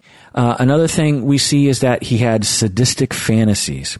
And here's a quote. He said, I will cut them, flay them, strip all the skin off their flesh, and pour boiling water all over them while they are still alive, as well as any other form of torture I could possibly think of. When they are dead, I will behead them and keep their heads in a bag. End quote. So these are pretty detailed. You know, some people will say, "I want to kill that guy. I want to. I want to kill him." It's it's another thing to say, "I want to cut them, flay them, strip their skin off their flesh, pour boiling water all over them while they're still alive," and da da da da. You know, these are very detailed fantasies and visions, and they're sadistic. And so it's just another part of his personality is that he had sadistic fantasies. Again, this is potentially indicative of PTSD. Some people with PTSD will have these kinds of thoughts about people. It's a way of protecting the self from the trauma that they experience. So again, I, I, I would still hold out for a potential story that will emerge that he suffered some form of horrific trauma as a child, but uh, there's no direct evidence of that. So I just don't know yet. So I've, I've, list, I've listed a lot of what we call in the business psychopathic traits.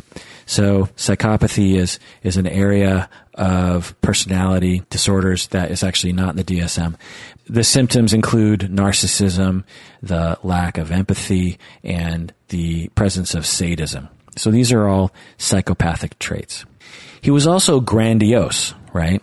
He's very grandiose about who he was. He, he saw himself as a god. He saw himself as bigger and better than everyone else. And here's another quote from him. He says, Humanity has never accepted me among them, and now I know why. I am more than human. I am superior to them all. I am Elliot Rodger, magnificent, glorious, supreme, eminent, divine. I am the closest thing there is to a living God. And he goes on, everyone will fear me as the powerful God I am. So it's, you know, he's not really beating around the bush here. This is quite grandiose. Seeing yourself as a God and superior to all other human beings is a grandiosity, right? And this is indicative of some people with psychopathy. It could be indicative of someone who's schizotypal, and it could be also indicative of someone who's manic, someone who is bipolar and experiencing mania. The quintessential presentation is someone who is in the throes of a manic episode. So in summary, even though, again, I dislike diagnosing from afar, if we are to take his online presence as accurate, Elliot had features of psychopathy, schizotypal personality, sadism, narcissism, delusions of grandeur, severe envy of other people. He had evidence somewhat of mania and he was somewhat paranoid. So those are what we can say does that fit into any one particular diagnosis? No. But sometimes I wonder, why do we need to fit everything into one of the DSM-5 diagnoses? Can't we just list the symptoms or list the things that we observe? Can't we just do that and just leave it at that? Sometimes it's easier and more accurate to, to talk about things like that. So again, we have psychopathy, schizotypal personality, sadism, narcissism, delusions of grandeur, envy, paranoia and possible bipolar. So lots there, right? And what does it all mean? I don't know, but it's just the way that us people in psychology talk. So, but before I go on out of the diagnostic uh, section here, I just want to say one thing about mild autism that I didn't get to. And that is, is that a lot of people in the autistic community, a lot of people who have been labeled with autism are getting very upset and rightfully so that a lot of these mass killings are being identified with autism. There is a, is a problem with this, I think, in the media because autism is difficult to understand, particularly mild autism. And a lot of people are beginning to associate mild autism with lack of empathy and the propensity to kill people. And these are associations that should not be made. People with mild autism are not likely to kill anybody. This all happened with the Adam Lanza case. It, it, you know, it was people were saying that he may have had mild autism, and he may have. So mild autism started to become associated with these killings, and I just want to come out and say that we do not need to spread that rumor. And also, it doesn't appear that he had autism, but if you presented the same data to another clinician, they might actually see mild autism. It just really depends on how you see mild autism. Um, all right. So, so let's talk about feminism and misogyny. There was a lot of fighting back and forth between feminists and what I might call non-feminists. Long story short, some feminists see Elliot as a product of sexism and women hate. They will point to the fact that in the last 33 years, 70 of the 71 mass murders in the U.S. were all men. And why is that? Feminists, which I consider myself one of, tend to see a lot of social construction and a lot of culture in our behavior and they would say that you know if if you have the majority of mass murderers being men, then we must be teaching men to do something that makes them be more likely to kill people. And there's a good argument for that. It's hard to prove, but there's a very good argument for that. And they'll also say that men are socialized to believe that they're entitled to women's bodies, which results in many social ills, including sexual objectification and even rape. On the other side of, of the aisle, you'll see men saying that it's inaccurate to label a crazy person's behavior on sexism and culture. So these men see themselves as nice people who would not hurt a fly, and that these feminists uh, who are equating Elliot Rodgers' behavior as misogynistic, they they these men see this as an attack upon the male gender. It's it's a bit of a stretch, but it seems as though that that's what they they say. They don't want men as a whole to be associated with Elliot, whom they see as an aberrant example of a man. And I, I, believe this is where the not all men movement came from. So the not all men. As a feminist myself, here's my opinion. First off, we have to just stop and recognize that a tragedy occurred and it is very sad and it is very shocking. I mean, that's just the bottom line to some extent. This horrible thing happened and it's shocking to all of us. It's somewhat traumatic for, for us just to, just to be exposed to this story. And it's, and it's very sad. Secondly, does misogyny and sexism exist in America? Yes. Yes, absolutely. Do, do many people ignore that fact or refuse to accept it? Yes, most people refuse to admit that American society is misogynistic and sexist. Are women treated unfairly in America in various ways? Yes, I could provide plenty of research that proves that women are are, are treated differently than men? Are, are women regularly targeted with violence and rape by men due to misogyny? Yes, absolutely. Because we socialize men to take sex from women, to chase women down, to not accept no for an answer. We teach these messages to boys, not, not to all boys, but to many through various different subtle messages. And does this result in some men lacking the ability to have clear judgment and does this influence some men who might have a propensity to rape? And does this influence a rare breed of men to actually rape women? Yes. Does it influence all men to sexually objectify women and harm them? I would say yes. So there are a lot of things we can say about misogyny being present in our society and a lot of the harm that it does to people. But another question that we would ask is, are most men good people who would never intentionally harm someone? Yes. You know, most, most men would never intentionally harm anyone. And all the feminists talk about misogyny is not to say that all men are evil. But I think that some feminists actually will say that. They will say that men are the problem when in fact men wake up, you know, in the morning and plan to be good in the world. They plan to do good. So it's not a man against woman thing. It's an issue of our culture that we definitely need to change. All of us need to change it. And we need everyone to be on board, men and women. And there's no, there's no reason to blame anyone for growing up in a particular culture. Uh, another question is, do we need to change our culture? Absolutely. But the most important question is this. Can we use the tragedy of the Elliot Rodger killings as a jumping off point to talk about sexism? That's really the main point that I want to bring up. And I'll say that Yeah, but it might not be advised since many of those on the other side, the people who are not up for talking about misogyny, many of those people will discount the whole argument since Elliot Rodger can be considered a crazy person, quote unquote, and therefore irrelevant to them. So if you're trying to start a conversation about misogyny, I don't know if Elliot Rodger is really the topic that you want to lead with because a lot of people on the other side are just going to say, you're crazy for, for using a crazy person, essentially. But to those people who think that talking about Elliot Rodger is irrelevant when it comes to misogyny, let me just ask you this.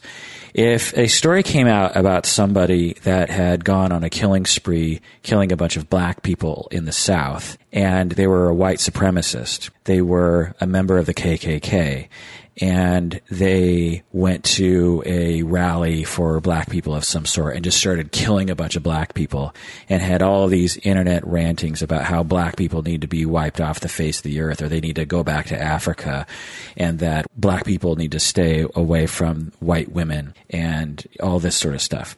Now, most people would say, well, yeah, obviously the guy was a massive racist and he exemplifies racist culture in America.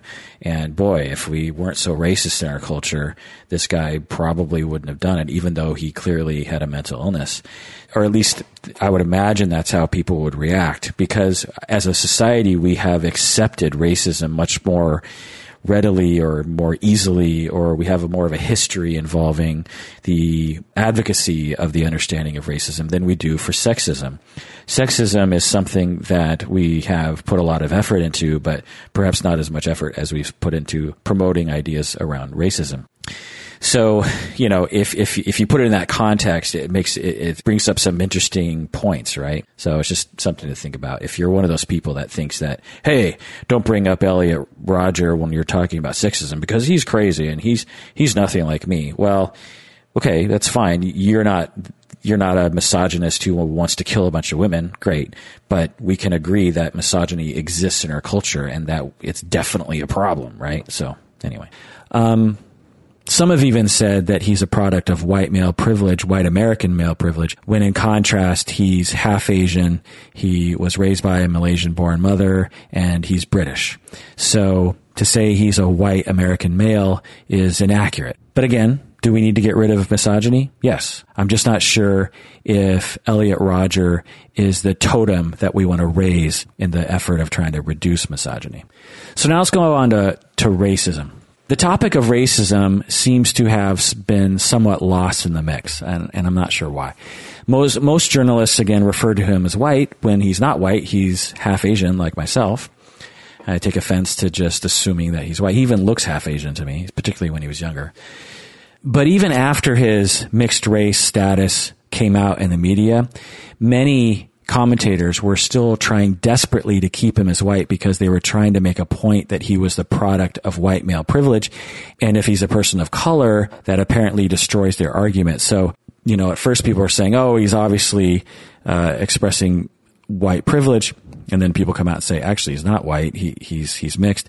And then commentators were saying, well, he's, he's basically white because he was raised in, in America. And then I say, actually, he was raised in Britain. Well, it's same difference. Britain is a white country. So he, he's basically white. So it's all just kind of a weird thing, you know, when people start saying, you know, it's like Obama. It's like, oh, he's black. Well, he's half white. Well, he he's but he's black you know it's just weird i just as a mixed race person myself i always find it very strange that people can't hold on to the notion that people can be both things you know obama is white and he's black i am japanese and i'm white elliot Rodger was malaysian and he was white british how why it's just two things it's not like 15 things how, how hard is it to hold on to just two different ideas but some reason it's hard for people so can we use all of this as a jumping off point to talk about racism? Sure. Does white supremacy exist in America? Yes, absolutely. It's much more subtle now than it was in the past, but yes, it definitely exists. Empirical studies prove this over and over again.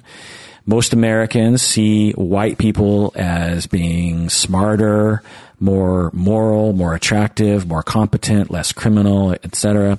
These have been proved time and time again. So uh, we live in a racist culture. Can a half Asian British man be bigoted?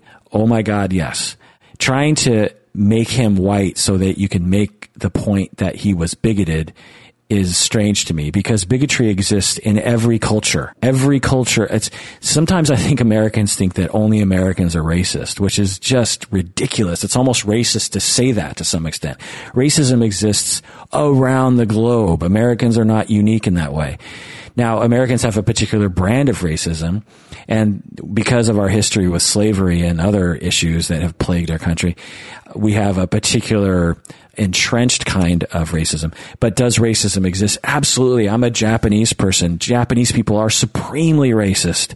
Now, they would n- not like to admit that, but my God, they're racist. And so, but they don't have the history of, of, of slavery and this kind of thing. But they have a different kind of history. For instance, they, you know, did a lot of horrific things to Chinese people uh, around the, you know, World War II.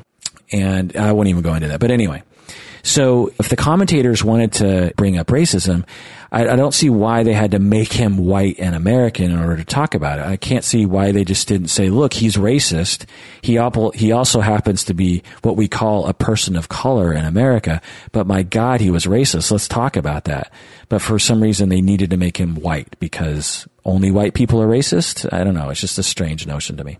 And on that point, I have heard very well educated, well meaning Americans actually say things like that, that only white people can be racist. And I, it just boggles my mind that people could say that only one particular group of people could be unfair to another group of people. It just, it just drives me nuts.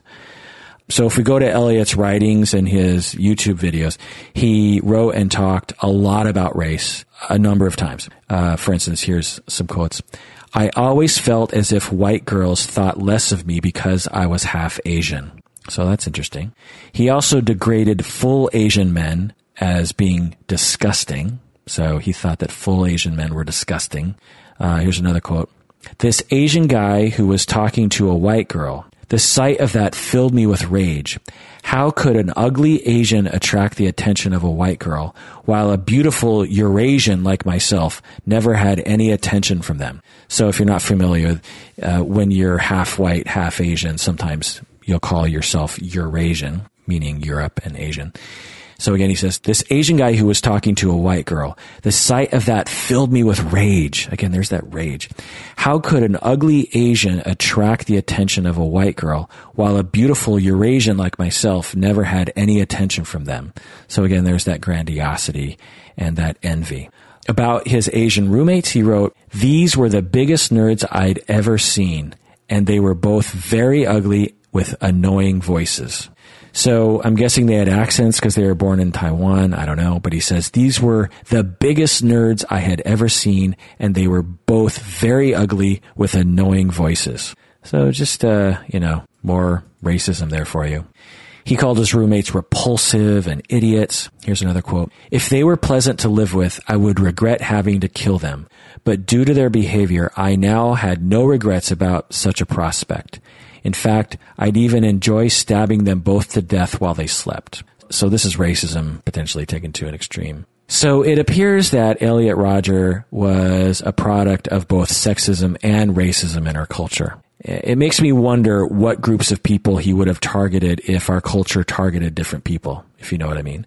If our culture wasn't so racist or so sexist, maybe some of these things wouldn't have happened. But, you know, it's impossible to tell. So another question I had, in addition to sexism or racism and, and other questions, is, is is this mass killing and other mass killings like it? Is it is it due to the prevalence of guns in the United States? You know, here's the big topic of guns. Oh God, where am I going? Okay, it's you know, so it's I did a lot of reading and it's really hard to tell.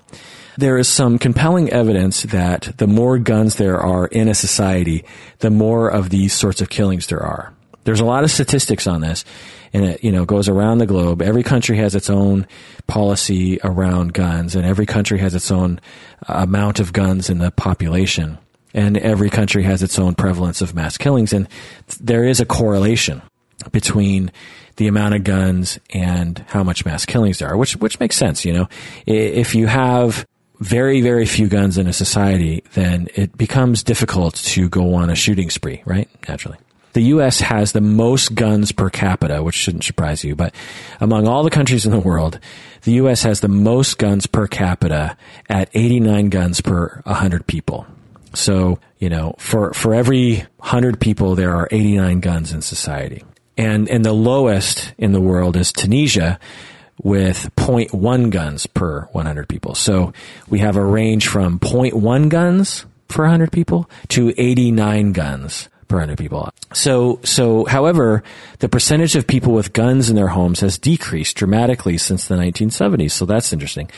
It's gone from about 50% to 30%. So even though there are 89 guns per 100 people, only 30% of households actually have a gun in it. So it's an interesting statistic. And that's decreased since the 1970s. In the 1970s, about half of the households in America had a gun in it. And now it's gone down to 30%. So, so there seems to be a decrease in the amount of people who have guns. But of those people who have guns, they've bought more of them. So the question is, should we change our gun laws? This question comes up after every mass killing. And as a non-gun owner myself, uh, I have to say I wouldn't mind if we started restricting the sale of guns. I, it doesn't, it doesn't affect me because I don't care about guns. But I know many people who have guns and these people have never harmed anybody. I have lots of friends and lots of relatives that love their guns and they have permits and they love shooting them and they love hunting and they love just looking at their guns and they would never harm a fly. These are the nicest people on the planet and, you know, they would absolutely never hurt anyone with these guns. So, you know, I, I think that's one of the things that is lost to a lot of people who advocate for stricter gun laws. They just see, uh, they just have this perception of people who own guns as like these aggressive, backwater, angry, idiots or something. But the, in my experience, the peop- most of the people who have guns are, are just normal people who, for whatever reason, like to have a gun. So I don't know. It seems like the, the whole gun control thing is a super hot political issue. And it seems like it, our country will never change. It just seems like whenever this comes up, the people who want to change the laws get uh, optimistic, and then nothing happens. And in fact, I think the laws have become even more relaxed since the killings in Sandy at Sandy Hook Elementary. I thought after Sandy Hook Elementary, Adam Lanza, I thought after that there would be some action because it seemed like such a tragedy and it just seemed so obvious that we should not have guns out in the community in, in the way that they are. And I believe I heard that the the gun laws not only remain the same but became more relaxed. So I, I just don't see our society changing anytime soon. And personally, I wish that both sides would stop accusing the other side of being crazy they they each have their good points and their bad points. I mean, the the quote unquote gun nuts have a point in that Elliot killed and injured many people with a knife and with his car. You know, the people that are saying, you know, we need to get rid of the guns because Elliot Rodger killed more people. He killed many people. He killed the three roommates with with a knife, and he also ran over a bunch of people with his car. So, you know, they'll say guns don't kill people, people kill people, and they'll they'll figure out a way to kill people, and if they don't have a gun, they'll use a knife or they'll use a car. And you know, there's some logic to that, and I think the other side has to just recognize that. It really bothers me when I see debates and people don't recognize the other person's point. It's and I feel like when you do that, you just make the conversation an argument and, rather than trying to find a solution. Uh, on the other side, uh, the quote unquote anti-gun nuts uh, make a good argument by saying that generally speaking, countries that have fewer guns in circulation tend to have less gun violence and less spree shootings. And so the people who are advocating for gun rights need to acknowledge that, that our country has a, a, lot of guns in circulation, and we have a lot of mass shootings compared to other countries. But again, um, I, have given up hope that the gun laws are going to be changed anytime soon. So, so whatever. Plus, even if we ban the sale of guns from this point forward, there are already so many guns in circulation, it, it might not make a difference anyway. So, who knows? So, after reading all the literature on guns and violence and the correlation between the amount of guns in circulation and gun laws and all this stuff, it's it's difficult to figure out what to do because both sides seem to make some good points. But after distilling all the research, it seems likely that if we as a country decided to move in a different direction regarding gun legislation, it seems likely that some of these incidents would be prevented. Will there be people that will have the impulse to kill a bunch of people? Yes. But there seems like there's something we can do. Like, for instance, just as an example with the assault weapons thing. Imagine if we somehow got rid of all assault weapons in, in the public uh, in, in the United States. Well, that's not going to stop people from using handguns to kill people or stop people from using knives to kill people.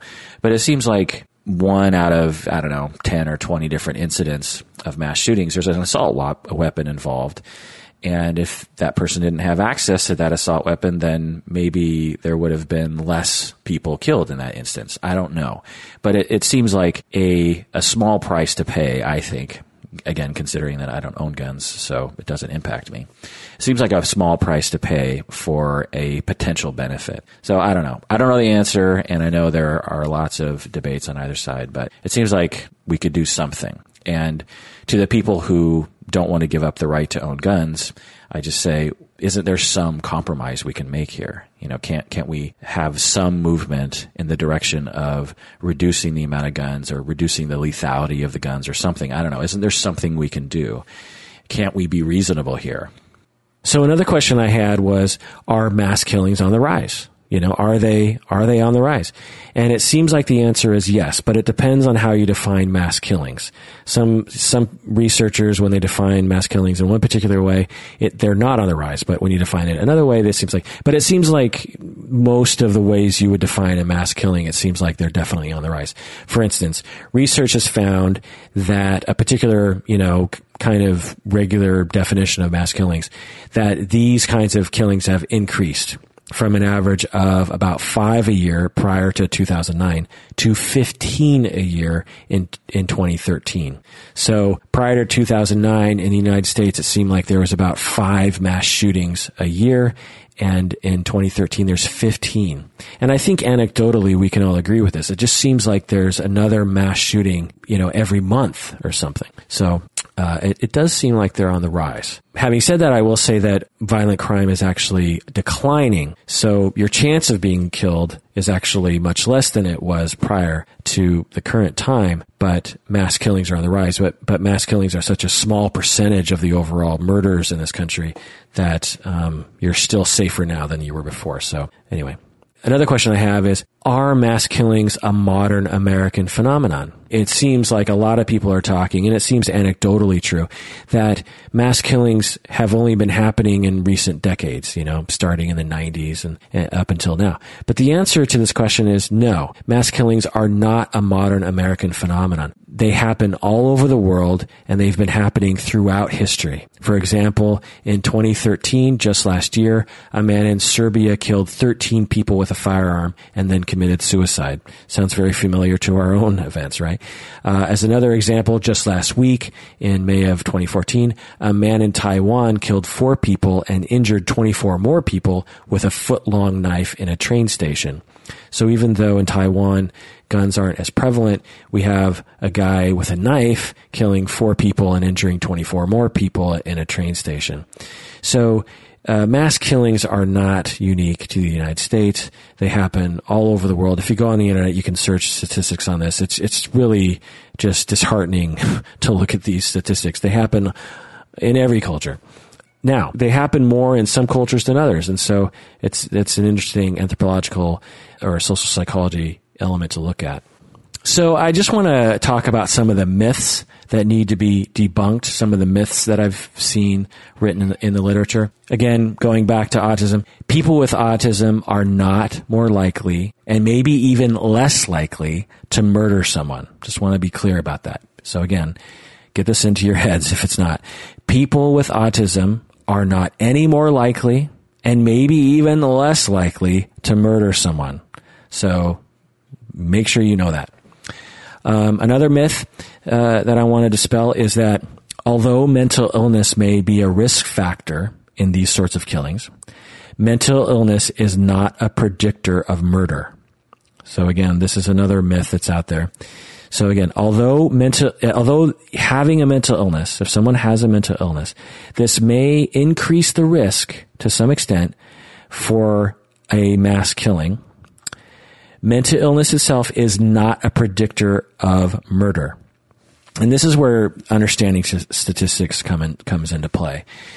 So when you tally all the people who do mass killings and you tally of those people how many of those people have a mental illness, you'll find that there is a higher prevalence of mental illness among those people that do mass killings than there are in the regular population. So if the regular population has, say, you know, 15%, this isn't the exact statistic, but say the regular population, 15% have a mental illness. Well, of those people that do uh, mass shootings, say 25% have a mental illness. Well, that means that it's a risk factor. Having a mental illness is a risk factor. But if you have a mental illness, that is not a good predictor of whether or not you're going to have a mass shooting, whether or not you're going to commit a mass shooting, right? Because the vast, vast majority of people with a mental illness never hurt anybody.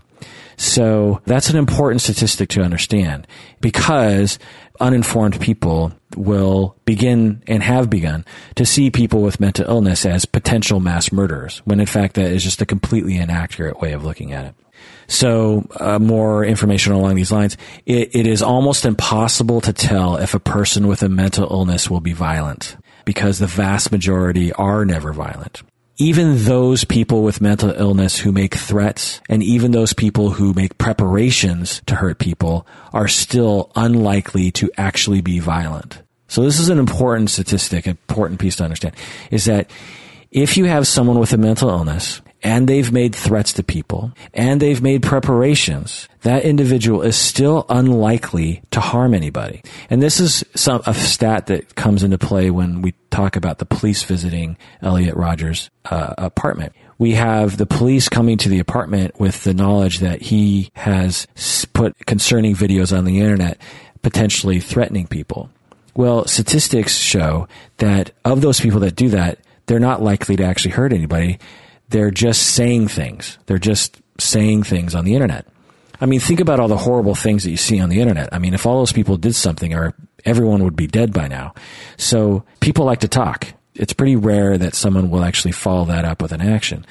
So it's an important thing to think about, and uh, and something that I think people really forget. They're not told. Probably is a better way to put it because it's not like we have newspapers with headlines homeless man who has mental illness and has made threats continues not to harm anyone today. You're, you're just not going to see a headline like that. But that's what's happening on a daily basis. There are people with mental illness that are making threats and making preparations and never hurt anyone. Well, they're never going to make the paper. So we're never going to hear about them. And then we have this distorted idea of mental illness and violence. So anyway, Another myth I'd like to dispel is it's a myth that mass murderers snap suddenly and kill randomly. So, you know, that's often that's how it's portrayed in the media. You know, it's like there's a man who everyone thought was normal, and then all of a sudden he just snapped and killed everyone. Uh, that's that's a myth, and we see that in the case of Elliot Rodger. Uh, mass murderers, when they actually look back in their histories, typically plan their killing sprees well in advance. They don't suddenly snap. These people typically make plans for a long time. Uh, it's also a myth that violent video games and violent movies cause people to kill people. This is something that a lot of people believe, but it's just simply not true. Because again, the vast, vast majority of people who play vi- violent video games and watch violent movies, which is really at this point most of the males in America, do not kill anybody ever. So if if these things caused violent behavior, we'd all be dead. So now let's talk about the media for a little bit. So when we when we look at the statistic that mass shootings are on the rise, we have to ask why. Well, one of the possible reasons, which is impossible to prove, is that the way our culture glamorizes these killings might be a factor in its rise you know, while, it's true that we've always glamorized this sort of thing, you know, for example, Jesse James was, was glamorized in the 1800s. It's possible that the glamorization has reached an all-time high in recent years in the media, resulting in an increase in the incidence of these sorts of killings. So if this is true, we might want to stop glamorizing them. Since the beginning of time, people and perhaps mainly men have been trying to make a name for themselves. And if people are finding it difficult to make a name for themselves, one of the easiest ways to do that is to do a mass killing. I mean, you'll definitely be talked about, right? Uh, another thing we might want to consider doing in the media is stop having photos of the killer. When you plaster photos of the killer and videos of the killer everywhere, it, it, it sends this message to people that if you want to become famous, kill a bunch of people, you will become instant, your, your image will be known by everybody, right? And, you know, with our fame obsessed culture, you can see how someone might be motivated by that. The other recommendation is potentially not making the coverage, the media coverage 24-7 with lots of graphics and lots of different uh, fantastic coverage, you know. Another uh, recommendation is don't make the body count the lead story. Don't make the story how many people they killed because when you do that, you send this message that the more people you kill, the bigger your story will be. And so if you're planning on being a, a mass murderer, then you know you it's almost like a game. You you want to get as many people dead so that you can be the biggest mass killing of that year or something you know? You, you've beaten a record. And i just want to say even though i said earlier that video games they don't cause mass murders to happen uh, i was telling this story to someone earlier today and they said wow it kind of sounds like he was playing grand theft auto and I have to say, it does kind of sound like that when he jumped in his car and he's driving around those streets and he's uh, going the wrong way down the street and he's he's got his gun out the door and he's shooting people and he's talking and shooting and running over people with his car. If you've watched any slightly sadistic person play Grand Theft Auto. That's exactly the way it looks. They're driving around the town, killing people, running them over it's eerily similar to that. But but anyway. So another uh, recommendation is make the story boring in the media. One one of the ways to reduce the prevalence of copycat mass murders is to make the story really boring. If you make it super exciting, then it might be attractive to some people who are susceptible to this sort of message. All right. So the last thing I want to talk about, my God, this podcast has gone on forever, but the last thing I want to talk about is the severe shortage of psychiatric beds in the United States. This is a major problem, people. A report recently found that the U.S. has a deficit of nearly 100,000 inpatient beds. I just want, I just want you to think about that. So a report recently found, even if that's an exaggeration, say 50,000, we have, you know, 50,000, maybe 100,000 people who need to be in a psychiatric hospital, but there is no bed. And so we can't put them in there. It, just, just so you know how the language works in my, in my industry. It's not like they're saying they don't have a bed, like a physical cot that they can sleep on. What a bed means is that there's enough funds, public funds that will pay for a patient to stay overnight or t- 24 hours in in an inpatient facility. The, the report said that we need to have 100,000 more to meet the need of society. And that's a problem. And so what this ends up doing is those 100,000 individuals are now on the streets. They're now not being helped. They're now not being supported potentially. And the results are is an increase in homelessness, which we have seen. They go to homeless shelters. They're in public parks. They're in public libraries. They're on the bus if you live in the city, you've seen this. Well, if there were more inpatient psychiatric beds, those some of those people wouldn't be there, if not a majority of them. Another result of not having enough psych- psychiatric beds is that the emergency room is being overcrowded with these people. These people need a lot of help. You know, if you're psychotic and you have delusions, you might hurt yourself. You might be confused. You might not know what's happening. You might be scared because you're on the street and you don't know where to go. One of the places they end up is the emergency room. And so all of us are paying for that. All of us are paying with tax money or with our insurance premiums for these homeless people these mentally ill people to get services through the emergency room rather than at a lesser cost and at a proper inpatient bed. So just know that. Another result that, that having a lack of inpatient beds is the use of jails and prisons as psychiatric hospitals. This is a known fact. As we have reduced the amount of psychiatric beds available, all these people have just ended up in the prisons. There are many, many mentally ill people who are incarcerated right now. It's a known fact. You ask anyone who works in law enforcement, you ask anyone who works for the prison system, you ask anyone, any psychologist who works, you know, for assessing people, they will all tell you there are way too many mentally ill people in prison because we just don't have the psychiatric services available for these people. They end up committing violent crimes, by the way, harming your family members potentially, and end up in prison. When, if they got proper help, and studies have shown this, if they would get proper help, if we had psychiatric beds for them, and this means tax dollars, people, and policy changes, if we had those psychiatric beds, these people would not commit the violent crime. So, studies have shown that between 5 to 10% of seriously mentally ill persons who are not receiving treatment will commit a violent crime each year, such as murder, robbery, assault, and rape. So again, just want to say this again.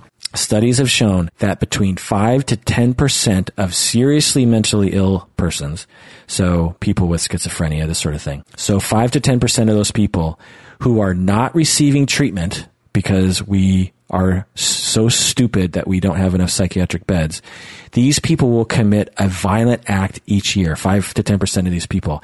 And some of these acts are murder, robbery, assault, and rape.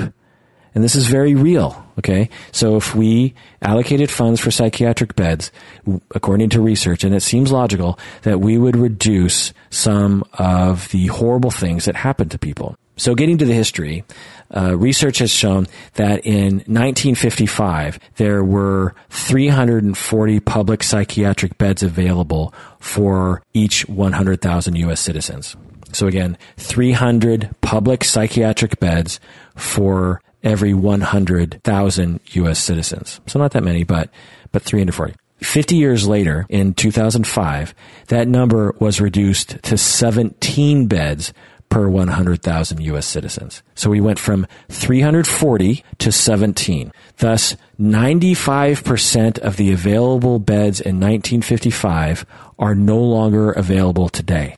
And currently it varies by state, with Mississippi having the most with 50 and Arizona having six. So it varies by state. Again, we have 340 in 1955 and now we have 17. Now, according to a report I read, they recommend that we need about 50 in each state. Mississippi has that right now. I find it strange that Mississippi is the one that has it, but they're the one that ha- has 50. And this report says that every state needs to have about 50 per 100,000. So, so the history of this is interesting. In, in the past, the, the law was such that people could be involuntarily detained and committed for quite dubious reasons. So in the early part of the 20th century, you would find people being locked up because they seemed angry or they were depressed. And so they, or a husband didn't like his wife anymore. There were, there are many cases like this where lots of people were being locked up in what we would call now insane asylums for very dubious reasons. So in the 1960s and 1970s, our culture changed and we began to have more compassion toward people with mental illness and we changed the law so that the standard for involuntary confinement required a court finding that a person was in danger to him or herself or to others, and the detention could only be for a very short period. So again, in the 60s and 70s, we, we changed and we said, hey, you can't just lock up someone for no good reason. You have to have a court actually decide this. And even if the court does decide that this person is a danger to themselves or to other people, you, you can only lock them up for a little bit of time because people have rights. So, you know, seemed like a good thing, right? So along this, uh, along these lines during this time, we also saw a huge increase in the available of outpatient services for these people. So the model was, look, get them out of the insane asylums and put them into outpatient. Get them into the world. Help them, you know, function in the world. Let's not just lock them up in basically a prison. Let, let's try to help them out. However, it seems as though the pendulum swung way too far, and now we have almost no psychiatric beds for people and the threshold for involuntary detainment might be a little too high. So, but this is a very sti- sticky topic because if we try to prevent other mass killings by involuntarily detaining and treating more people with lesser observable risk, then more innocent people are going to be unnecessarily detained. You know what I'm saying? So, so if, if, if we're going to say, look, we need to start, we need to increase the amount of public psychiatric beds. We need to allocate funds for that.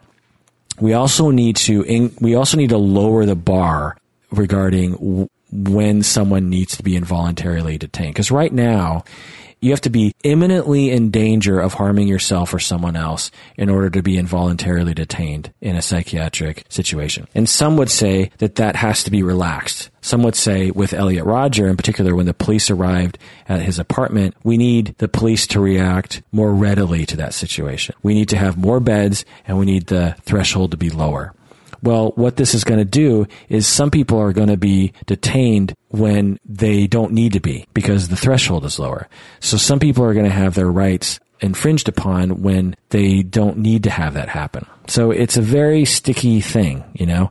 Imagine a society that locks up people for appearing unsafe to themselves and other people. I mean, just imagine a society that's like that. I mean, we do it now uh, but only under extreme circumstances do we involuntarily detain someone that seems like a danger.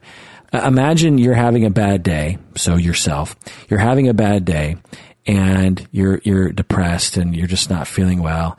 And someone observes this and thinks you're going to hurt yourself and they call the police. And the police and you don't you don't know about any of this. And suddenly the police are banging on your door and you're like huh? And they show and you open your door and you have a panic attack cuz you're these gun you know they have guns and they're intimidating.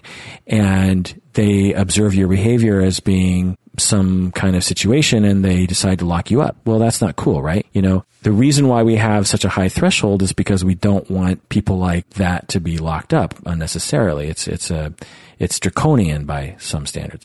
But on the other hand, it would be a good thing if we could prevent violent crime and mass killings by lowering the threshold of involuntary commitment. So, you know, it, it's difficult to know what to do here. I just want to provide one final thought. There is variation in human behavior. People do weird things. Sometimes I, whenever I think about mass killings like this, and I'm looking for answers, you know, I'm looking like, why did this happen? Why this person? Was it mental illness? No, lots of mentally ill people make threats and never do anything. Was it because he was bullied? No. The vast, vast majority of people who get bullied never harm a fly. Is it because he was on Xanax or some other thing? No. Again, the vast majority of people don't do this. So what is it? I'm looking for an answer. Is it a psychological profile? No. Most of the people with that psychological profile would never do something like this. So what is it? Why did this happen? Well, what I often come to is I have this visualization of many different bell curves in my mind. If you know what a bell curve distribution curve looks like, you know, imagine it in your mind. And you have all the average people in the middle, and you have fringe people on the right and fringe people on the left. Well, if you think about the way people dress, for instance, you know, most people in your town dress the same. They wear the same jeans, they wear the same shirts, they wear the same Gore-Tex jacket, they wear the same shoes. There's a, there's a pretty good group in the middle, this average big chunk of people that tends to dress within a certain range. At one end of the spectrum, though, you will find people dressing very strange, but there will be very few people out there. And you will find that whatever one person can wear, someone out there is wearing it. Lady Gaga is out there wearing a dress made out of meat. Now, no one would have thought that someone would do that, right? Who in the world would wear a dress made out of meat? That is bizarre. I would never do that. That person is way out on the fringe. What made that person decide to wake up in the morning and say, I'm going to wear a meat dress? Now, when it comes to a meat dress, we think, well, that's strange behavior, but whatever. It doesn't really mean anything to us because it's, it's just a dress. It doesn't harm anybody.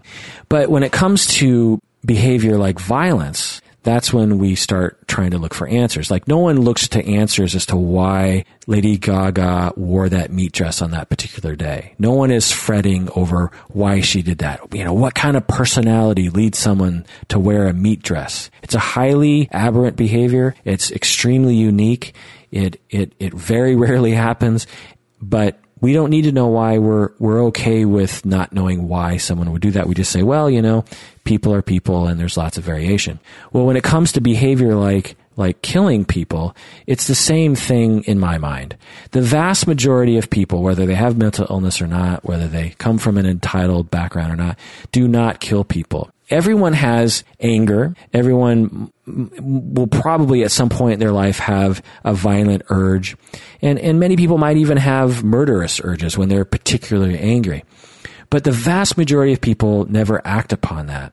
But there's always going to be people at the fringe that will act upon that, that have particular beliefs or they wake up in the morning and make particular decisions and they end up committing those acts that's the way that I see situations like this. Is it's very aberrant behavior. It's very strange, and it's a it's one of the possible human behaviors that is available to us. You know, if someone woke up in the morning and says, "I'm going to jump and fly to the moon," well, I'm sure there's people that that actually wake up in the morning and say that to themselves, but they can't do it because it's not physically possible of all the various different things one can wake up in the morning and decide to do, one of them just happens to be, I'm going to go on a mass killing. And they have the ability to do that. They have the ability to actually carry out that, that impulse. And so when you have seven and a half or seven point whatever billion people on the planet, you, you have a very large amount of people waking up in the morning and making decisions to do things with their day.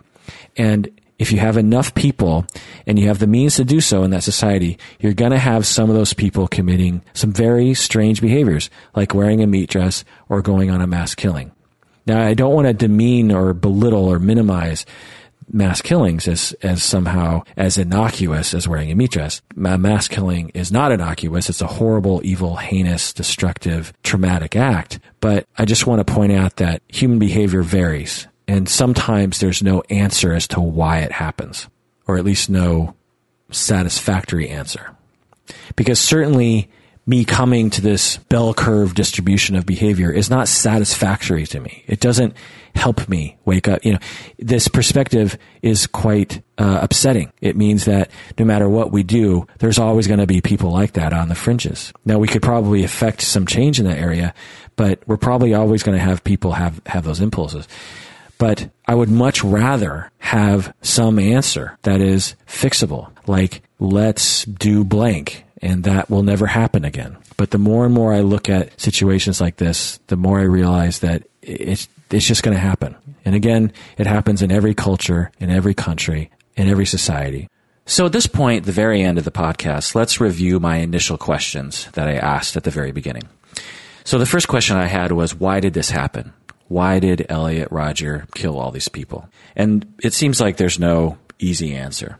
But if I was to come up with a bunch of answers that may have been contributors, I would say that too few psychiatric beds, as I talked about earlier. Also, too high of a threshold for involuntary holds. For the people to be involuntarily detained, it seems like the threshold might be too high. Also, I didn't talk about this, but genetics probably played a role. I, am guessing in the future, and we're starting to see some evidence of this now, that there are certain ge- genetic components to personality development that might lead to behavior such as this.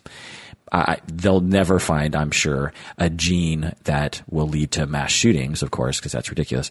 But, you know, maybe there are genes around the ability to uh, tolerate stress or genes around being able to empathize, this sort of thing. And, you know, I think they're already starting to discover some things along those lines. Also, in answer to why did this happen, we can say that mental illness probably played a role.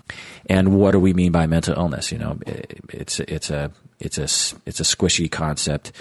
One way of seeing it in this light is that Elliot Rodger had something different about the way that his nervous system operated. And because of that difference, it led to a lot of suffering for him. I mean, clearly he was suffering his entire life and eventually culminated in him feeling as though uh, it was a good decision for him to kill a bunch of people and then kill himself.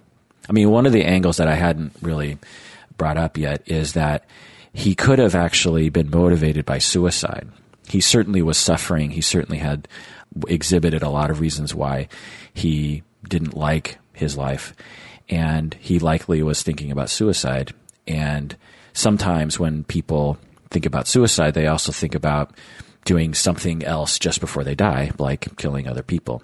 So if he hadn't have been suicidal, might he have done this? I don't know. So it's another thing to think about. Sometimes people think about these mass shootings as motivated primarily by trying to kill a bunch of people and then they're backed into a corner and then they kill themselves. But another possible way of looking at this is that they started off with the motivation of suicide and then thought, well, what's one last thing I can do? So that's another way of looking at it. Another reason as to why this might have happened might have been the potential trauma that I alluded to a couple times. There's no direct evidence of that, uh, at least as of yet, but it seems like there's some arrows pointing at the possibility that he was traumatized as a young child. Uh, but that's just speculation. But all this is speculation. So another reason why this might have happened was because there might be too many guns and ammunition in circulation. Anyone who wants to commit a mass shooting has ample access to as many guns as they want and as much ammo as they want. So just another thing to think about.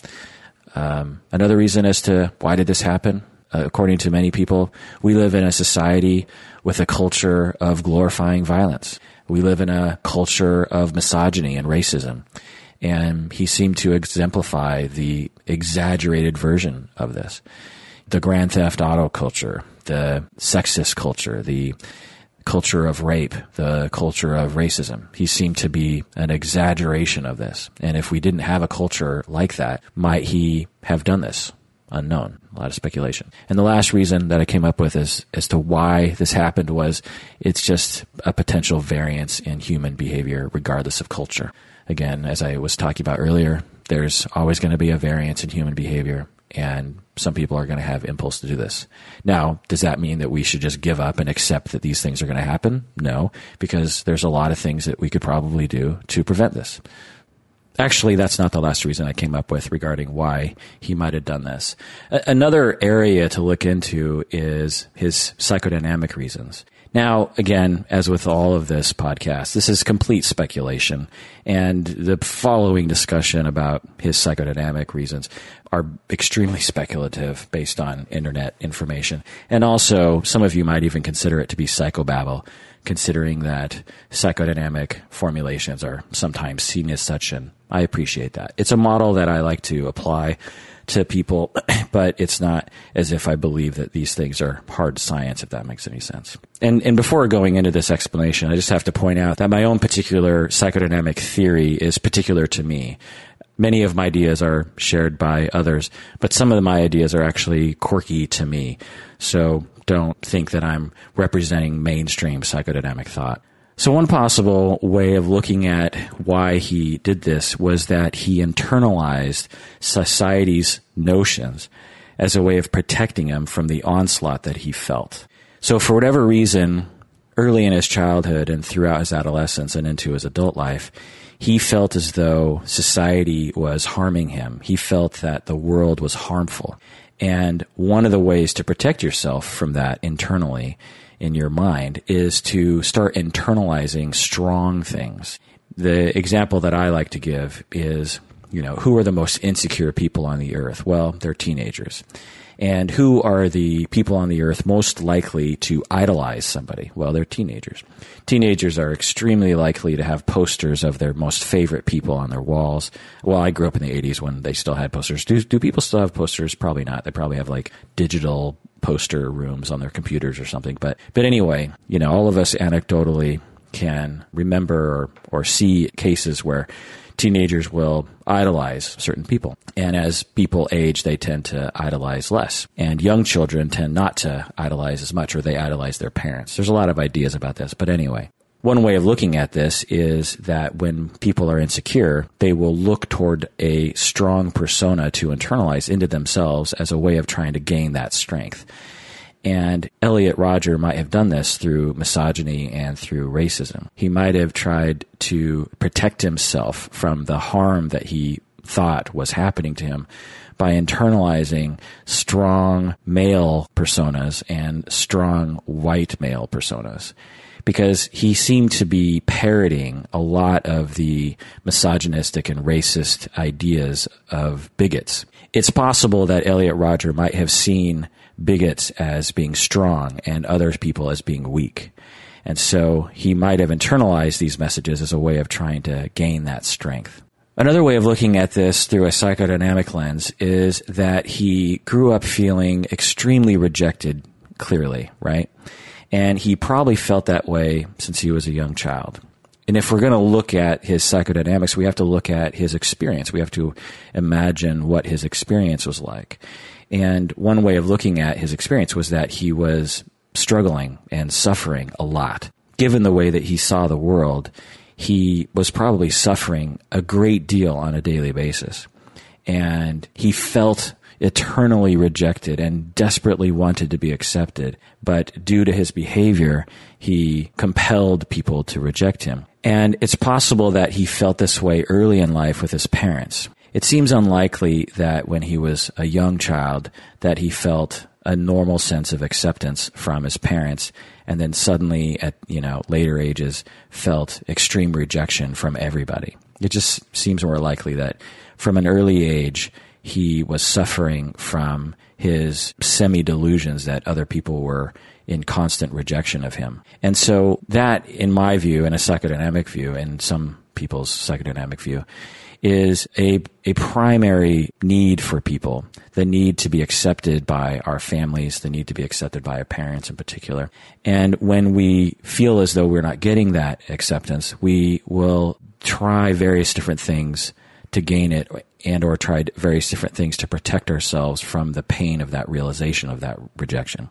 And so one hypothesis is that he latched on to the hatred of women and the hatred of non-white people as a way of trying to protect himself from the notion, the realization that he was rejected by everyone, including those close to him even though he might not have actually been rejected, he might, he just potentially thought that he was being rejected. So rather than acknowledging that he was being rejected by all those people that were close to him, people that he desperately wanted their acceptance, rather than acknowledging that, he could distract himself by attacking people in his mind. Instead of acknowledging the fact that he felt rejected by his parents, he might have latched on to misogyny and racism Uh, as a way of attacking somebody other than his parents. Sometimes when people have an extreme conflict with someone that's very close to them, they might displace that anger towards someone else because it's too painful to enact that emotion with the person that's close to you for a number of reasons. One is is that the, the person that is close to you, you might actually worry that they'll reject you further if you actually express your displeasure directly with them. Another reason might be again that if you express your anger towards the person that is close to you, you have to acknowledge first that they're the person that you are hurt by. And that conscious realization might be too painful for some people.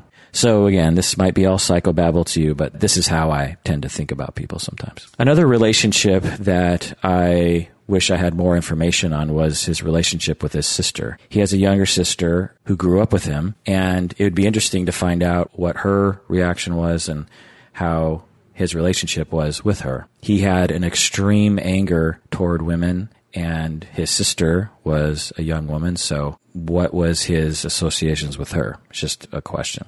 And did his upbringing have anything to do with that. Again, this is all just complete speculation and even just flat out making stuff up. But he grew up, he was a, he was a first child and a common conflict for first children is when the second child is born. First children grow up in a world at first in which they are the only child. They are the, the golden child. Children are inherently narcissistic anyway, and firstborns and only children have that narcissism entertained for much longer than other people do. And so when the second child comes along, they have a dilemma, they have a crisis that they have to face. They have to navigate a, an interpersonal reality that they are not the center of the universe anymore, the way that they used to. And there is a, a way of coming out of that in a healthy way. Like, well, I, even though I have a younger sibling, I, I still know that my parents love me. They're just not going to give me a hundred percent of their attention anymore because they have, I have a younger sibling. And most people are able to navigate that in a healthy way. But a lot of people, for whatever reason, have difficulty with that. And so it's possible that in that crisis, he came out of it very hurt, very damaged, and eternally felt rejected and resentful of girls. So again, complete speculation, but another possibility. Another area, again, of complete speculation that I see happening with people like this, pe- people who are narcissistic, is that when they're young and throughout their childhood, they're told that they are very special while at the same time being denied certain needs. So if if you have a childhood in which you feel as though your parents aren't there for you as much as you would like them to be. Maybe they're abusive, maybe they're distant, maybe they're too busy for you, maybe they're depressed. While at the same time, these parents are telling you that you are a golden child, that you are so special, that you're better than other people. Well, this environment, in my experience, can be fertile ground for the development of a particular brand of narcissism later in life. And so I just wonder if his childhood was like that. Of course, I have no data on that, but it's just a question. Another question that I have is what effect the move from Britain to LA was like for him. Moves for children and for people are very traumatic, but particularly for children sometimes because they have a difficult time soothing themselves and they become attached to certain people and certain places, perhaps much more strongly than adults do. And so, you know, if you grow up in an area the first eight years of your life and then you suddenly move, you, can imagine that that might be difficult for him. And maybe that's when some of these issues started to arise. Maybe when he was young, he had a propensity to feel rejected, but was doing mostly okay. And then he moves and his propensity to feel rejected became exaggerated by the stress of having to meet new people and new friends. So just a just a question there. Also, of course, his parents got divorced. What effect did that have on his psychology? Now, this isn't to say that kids who move or get divorced end up being spree killers by by no means am I saying that because, you know, divorce is highly prevalent. But if someone has a, a tendency in a particular direction, a number of stressors can push them down a particular road. And so it's just a question. You know, you wonder how he reacted to the divorce. And also, I wonder how much conflict his parents had prior to the divorce. In my experience, people will have a lot of conflict prior to a divorce, and they have difficulty shielding the children from the knowledge of this conflict. In some families, the children are to some extent abused by being exposed to 99% of that conflict. And, and some children are even dragged in, like, you know, daddy saying, you you love me more than you love mommy, right? Because mommy's crazy and she likes to cheat on people, and she's going to reject you just like she rejected me. And so people will definitely have conversations like that. I mean, divorces bring out the worst in people, and so I just wonder what the divorce was like for Elliot. Now, it could have been you know that the parents navigated the divorce extremely healthily. So you know, again, it's all just questions. Another thing to think about in terms of um, Elliot's I almost say Elliott Smith again. Elliot Rodgers' psychodynamic makeup is what effect his father's professional failings had on Elliot. Again, it's all questions at this point. There's there's no way to know. But it's clear that Elliot, from his writings, felt ashamed of his father's professional shortcomings or professional quote unquote failures. You know, as I mentioned earlier in, in his in his writings, he mentions that. So I can just imagine in this family, the family is, is very dependent on the father's income and he decides to invest all of his money. Uh, I read that he invested something like $200,000 of his own money into that documentary that he made about God. And it's a huge gamble, right?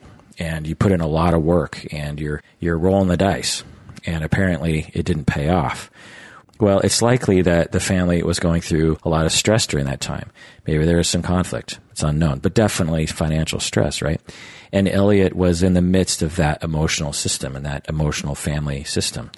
And what effect did that have on Elliot? Did that give Elliot certain ideas? Again, we can assume that Elliot might have had a genetic disposition toward a particular kind of difficulty did this financial difficulty in the family push him down a particular road that only people born with his genetics have available to them. He certainly had a lot of ideas of entitlement. He certainly tried to puff himself up. He certainly tried to give off the impression that he was a very special person worthy of respect and fame. And, oh, this is interesting. I never thought about this in a sense, his videos were almost a documentary, right? His videos have become basically a documentary about someone who goes on a mass killing. And he, his father, when he was young, Elliot was young, Elliot watched his father do just that. He watched his father film a lot of things, trying to succeed, trying to become famous, trying to have his documentary do well, all the while investigating God. And then we have this parallel with Elliot filming himself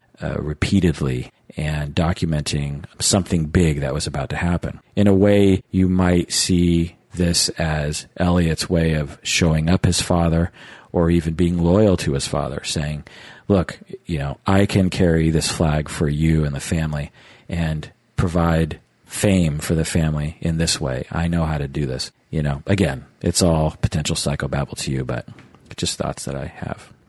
Another area of exploration that I would love to conduct would be his relationship with his mother and his stepmother. He clearly had a lot of anger towards women, and where did this come from? Did it come from his relationship with his mother? Did it come from his relationship with his stepmother? A lot of children, when their parents remarry, a lot of children will hate the step parent. And it appears that Elliot was uh, one of those children he wrote about how much he hated her and even planned on killing her at some point.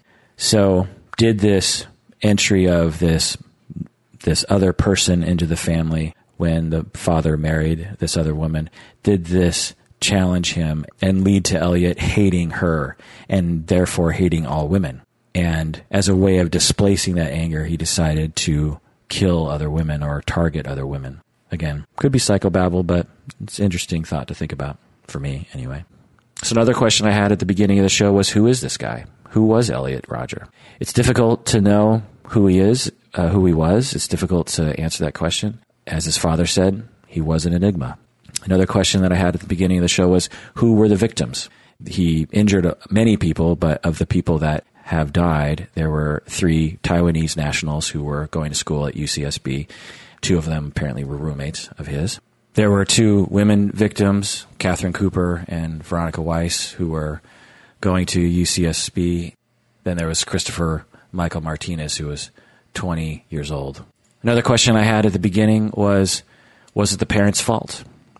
I would say, after reviewing all the things that I reviewed, I would say that it's not likely that the parents can be blamed for this event. It's unsure. Uh, uh, you know, more information is probably needed to really make a, a full evaluation of that. But the parents seem to be doing all the things that we expect parents to do in situations like this pay attention to the situation, get him help. They even called the police when they thought that he was dangerous. Uh, a lot of parents wouldn't do that and and they and they did that. So I mean, they called the mother called the therapist who called the police. But another question I had at the beginning was: Is it the police fault? Did can we blame the police for this? And I would say perhaps, but it's probably not the fault of the individual police officers because they were probably trained to respond in this particular way, and their experience probably told them that the likelihood of this person committing crimes is probably low. Because again, most people that present like this don't ever do anything. I would say that it's probably uh, the fault of the way that the system works. And again, it's a sticky thing because if we lower the bar to involuntarily detain people, then a lot of innocent people are going to start getting detained. And do we really want the police to be doing that? So it's it's a questionable th- issue there. Another question I had at the beginning of the show was, is it the mental health, is it the mental health system's fault? And I would say perhaps, because again, not enough psychiatric beds, not enough advocacy for this sort of thing in, in my field. I feel like it's a forgotten issue. Not a lot of people are trying to change our system in this way. And I think if we did, we might see a reduction in these sorts of killings. And we might have seen Elliott Smith, Elliott Smith, Elliot Rodger actually get help for this. Speaking of Elliott Smith, I mean, he killed himself. He's my favorite uh, songwriter, singer, songwriter. The other question I had was, was it the mental health professional's fault? And I would say it's unsure. We haven't heard from any of the clinicians yet, but based on what I've read, I would say they're probably not to blame. I mean, take it from me. Mental health professionals see a lot of people like this, and the vast majority of clients who present like this never hurt anybody. And then when one of the therapists was exposed to some of the more extreme behaviors that he was exhibiting, the therapist did call the police and, and the police didn't do much. So can we blame the, the medical, the mental health professionals? I don't know yet.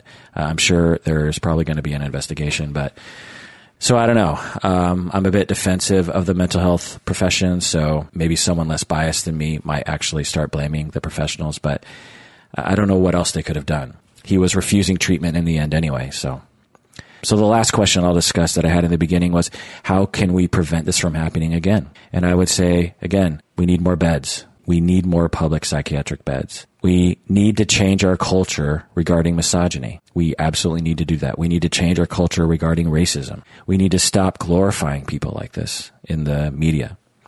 We need to figure out a way to reduce access to guns by people like this. I have no idea how to do that, but if there's a way to reduce access of guns to people like this, then we need to do that. We need to develop better medication with fewer side effects. He incidentally stopped taking his medication apparently because he didn't like the side effects. And that's, this is what a lot of people say. There are potentially a lot of side effects to some medication and we need to work on ways to reduce those side effects so that people will take their medication. We need to conduct more research on people such as these people. It's difficult to study these people because they often kill themselves and they're few and far between and they often don't present in a similar fashion. But I think psychology could do more to research people like this. We also need to reduce the stigma of therapy and medication. If our society had less of a stigma around therapy, maybe he would have gone more often. Maybe he would have listened to his therapist more it's not uncommon in my experience to see people his age not go to therapy because they don't think that they need it. And why don't they think that they need it? Because they're told that therapy is for weak people and they don't want to go because they don't want to be stigmatized as being weak or crazy or something like that. So if we had a different culture around around therapy, and it's and it's changing, it's getting better for sure. But if we did some more, maybe we would see more people who need to get help actually get the help that they need. So I just got an alert email from my university where I work indicating that there was a shooting at a neighboring university. Quite a coincidence, right? As I'm finishing up this podcast about a killing at a university or associated with a university in California, I just get an email saying that at Seattle Pacific University, SPU, a gunman walked in to the university and shot a bunch of people and may have even killed one person. If anyone remembers the podcast episode in which I talked about infidelity, if you remember, I talked about going to a training. Well, that training was at SPU, was at this university, and it's a small university, so I know exactly where this shooting took place at this university and actually, I, I, I, have a long relationship with this university. I've had many friends go there, and and at Antioch, my department is actually quite close to the corresponding department at SPU, and so we often will do things together as a as a as universities as programs. So, I'm looking at news articles right now, and I am freaking out. It's terrible. So again, these sorts of things happen all the time, apparently, and even just close to my home, close to my university. And here we are. I don't even know what to say. Um, I don't know what to say other than, well, that does it for another episode of Psychology in Seattle. Thanks for joining me on this long journey with a twist at the end. If you would like to email me, that would be great. I would be happy to hear from you. For those of you who have emailed me in the past, you know that I actually respond to emails. I'm not one of those podcasters that gets too many emails that I can't respond to them. So I, you know, I will likely respond to them if you're, you know, nice and coherent. I'll, I'll respond to them.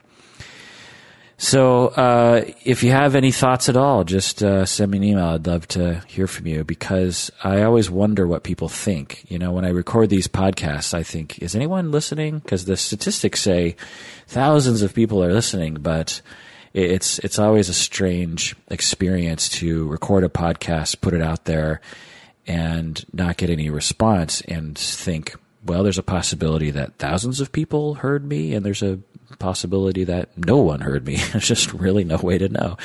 So I'd I'd love to hear from you from you. If anything, just to know that you're out there, and maybe even something uplifting because I'm I'm feeling a little depressed right now after reading these these news articles that just popped up. It makes me wonder if people are going to walk into my university and kill people that I know, or even myself. So I don't know. It's just a scary world, I suppose. So that does it for another episode of Psychology in Seattle. Thanks for joining me, and please, please take care of yourself.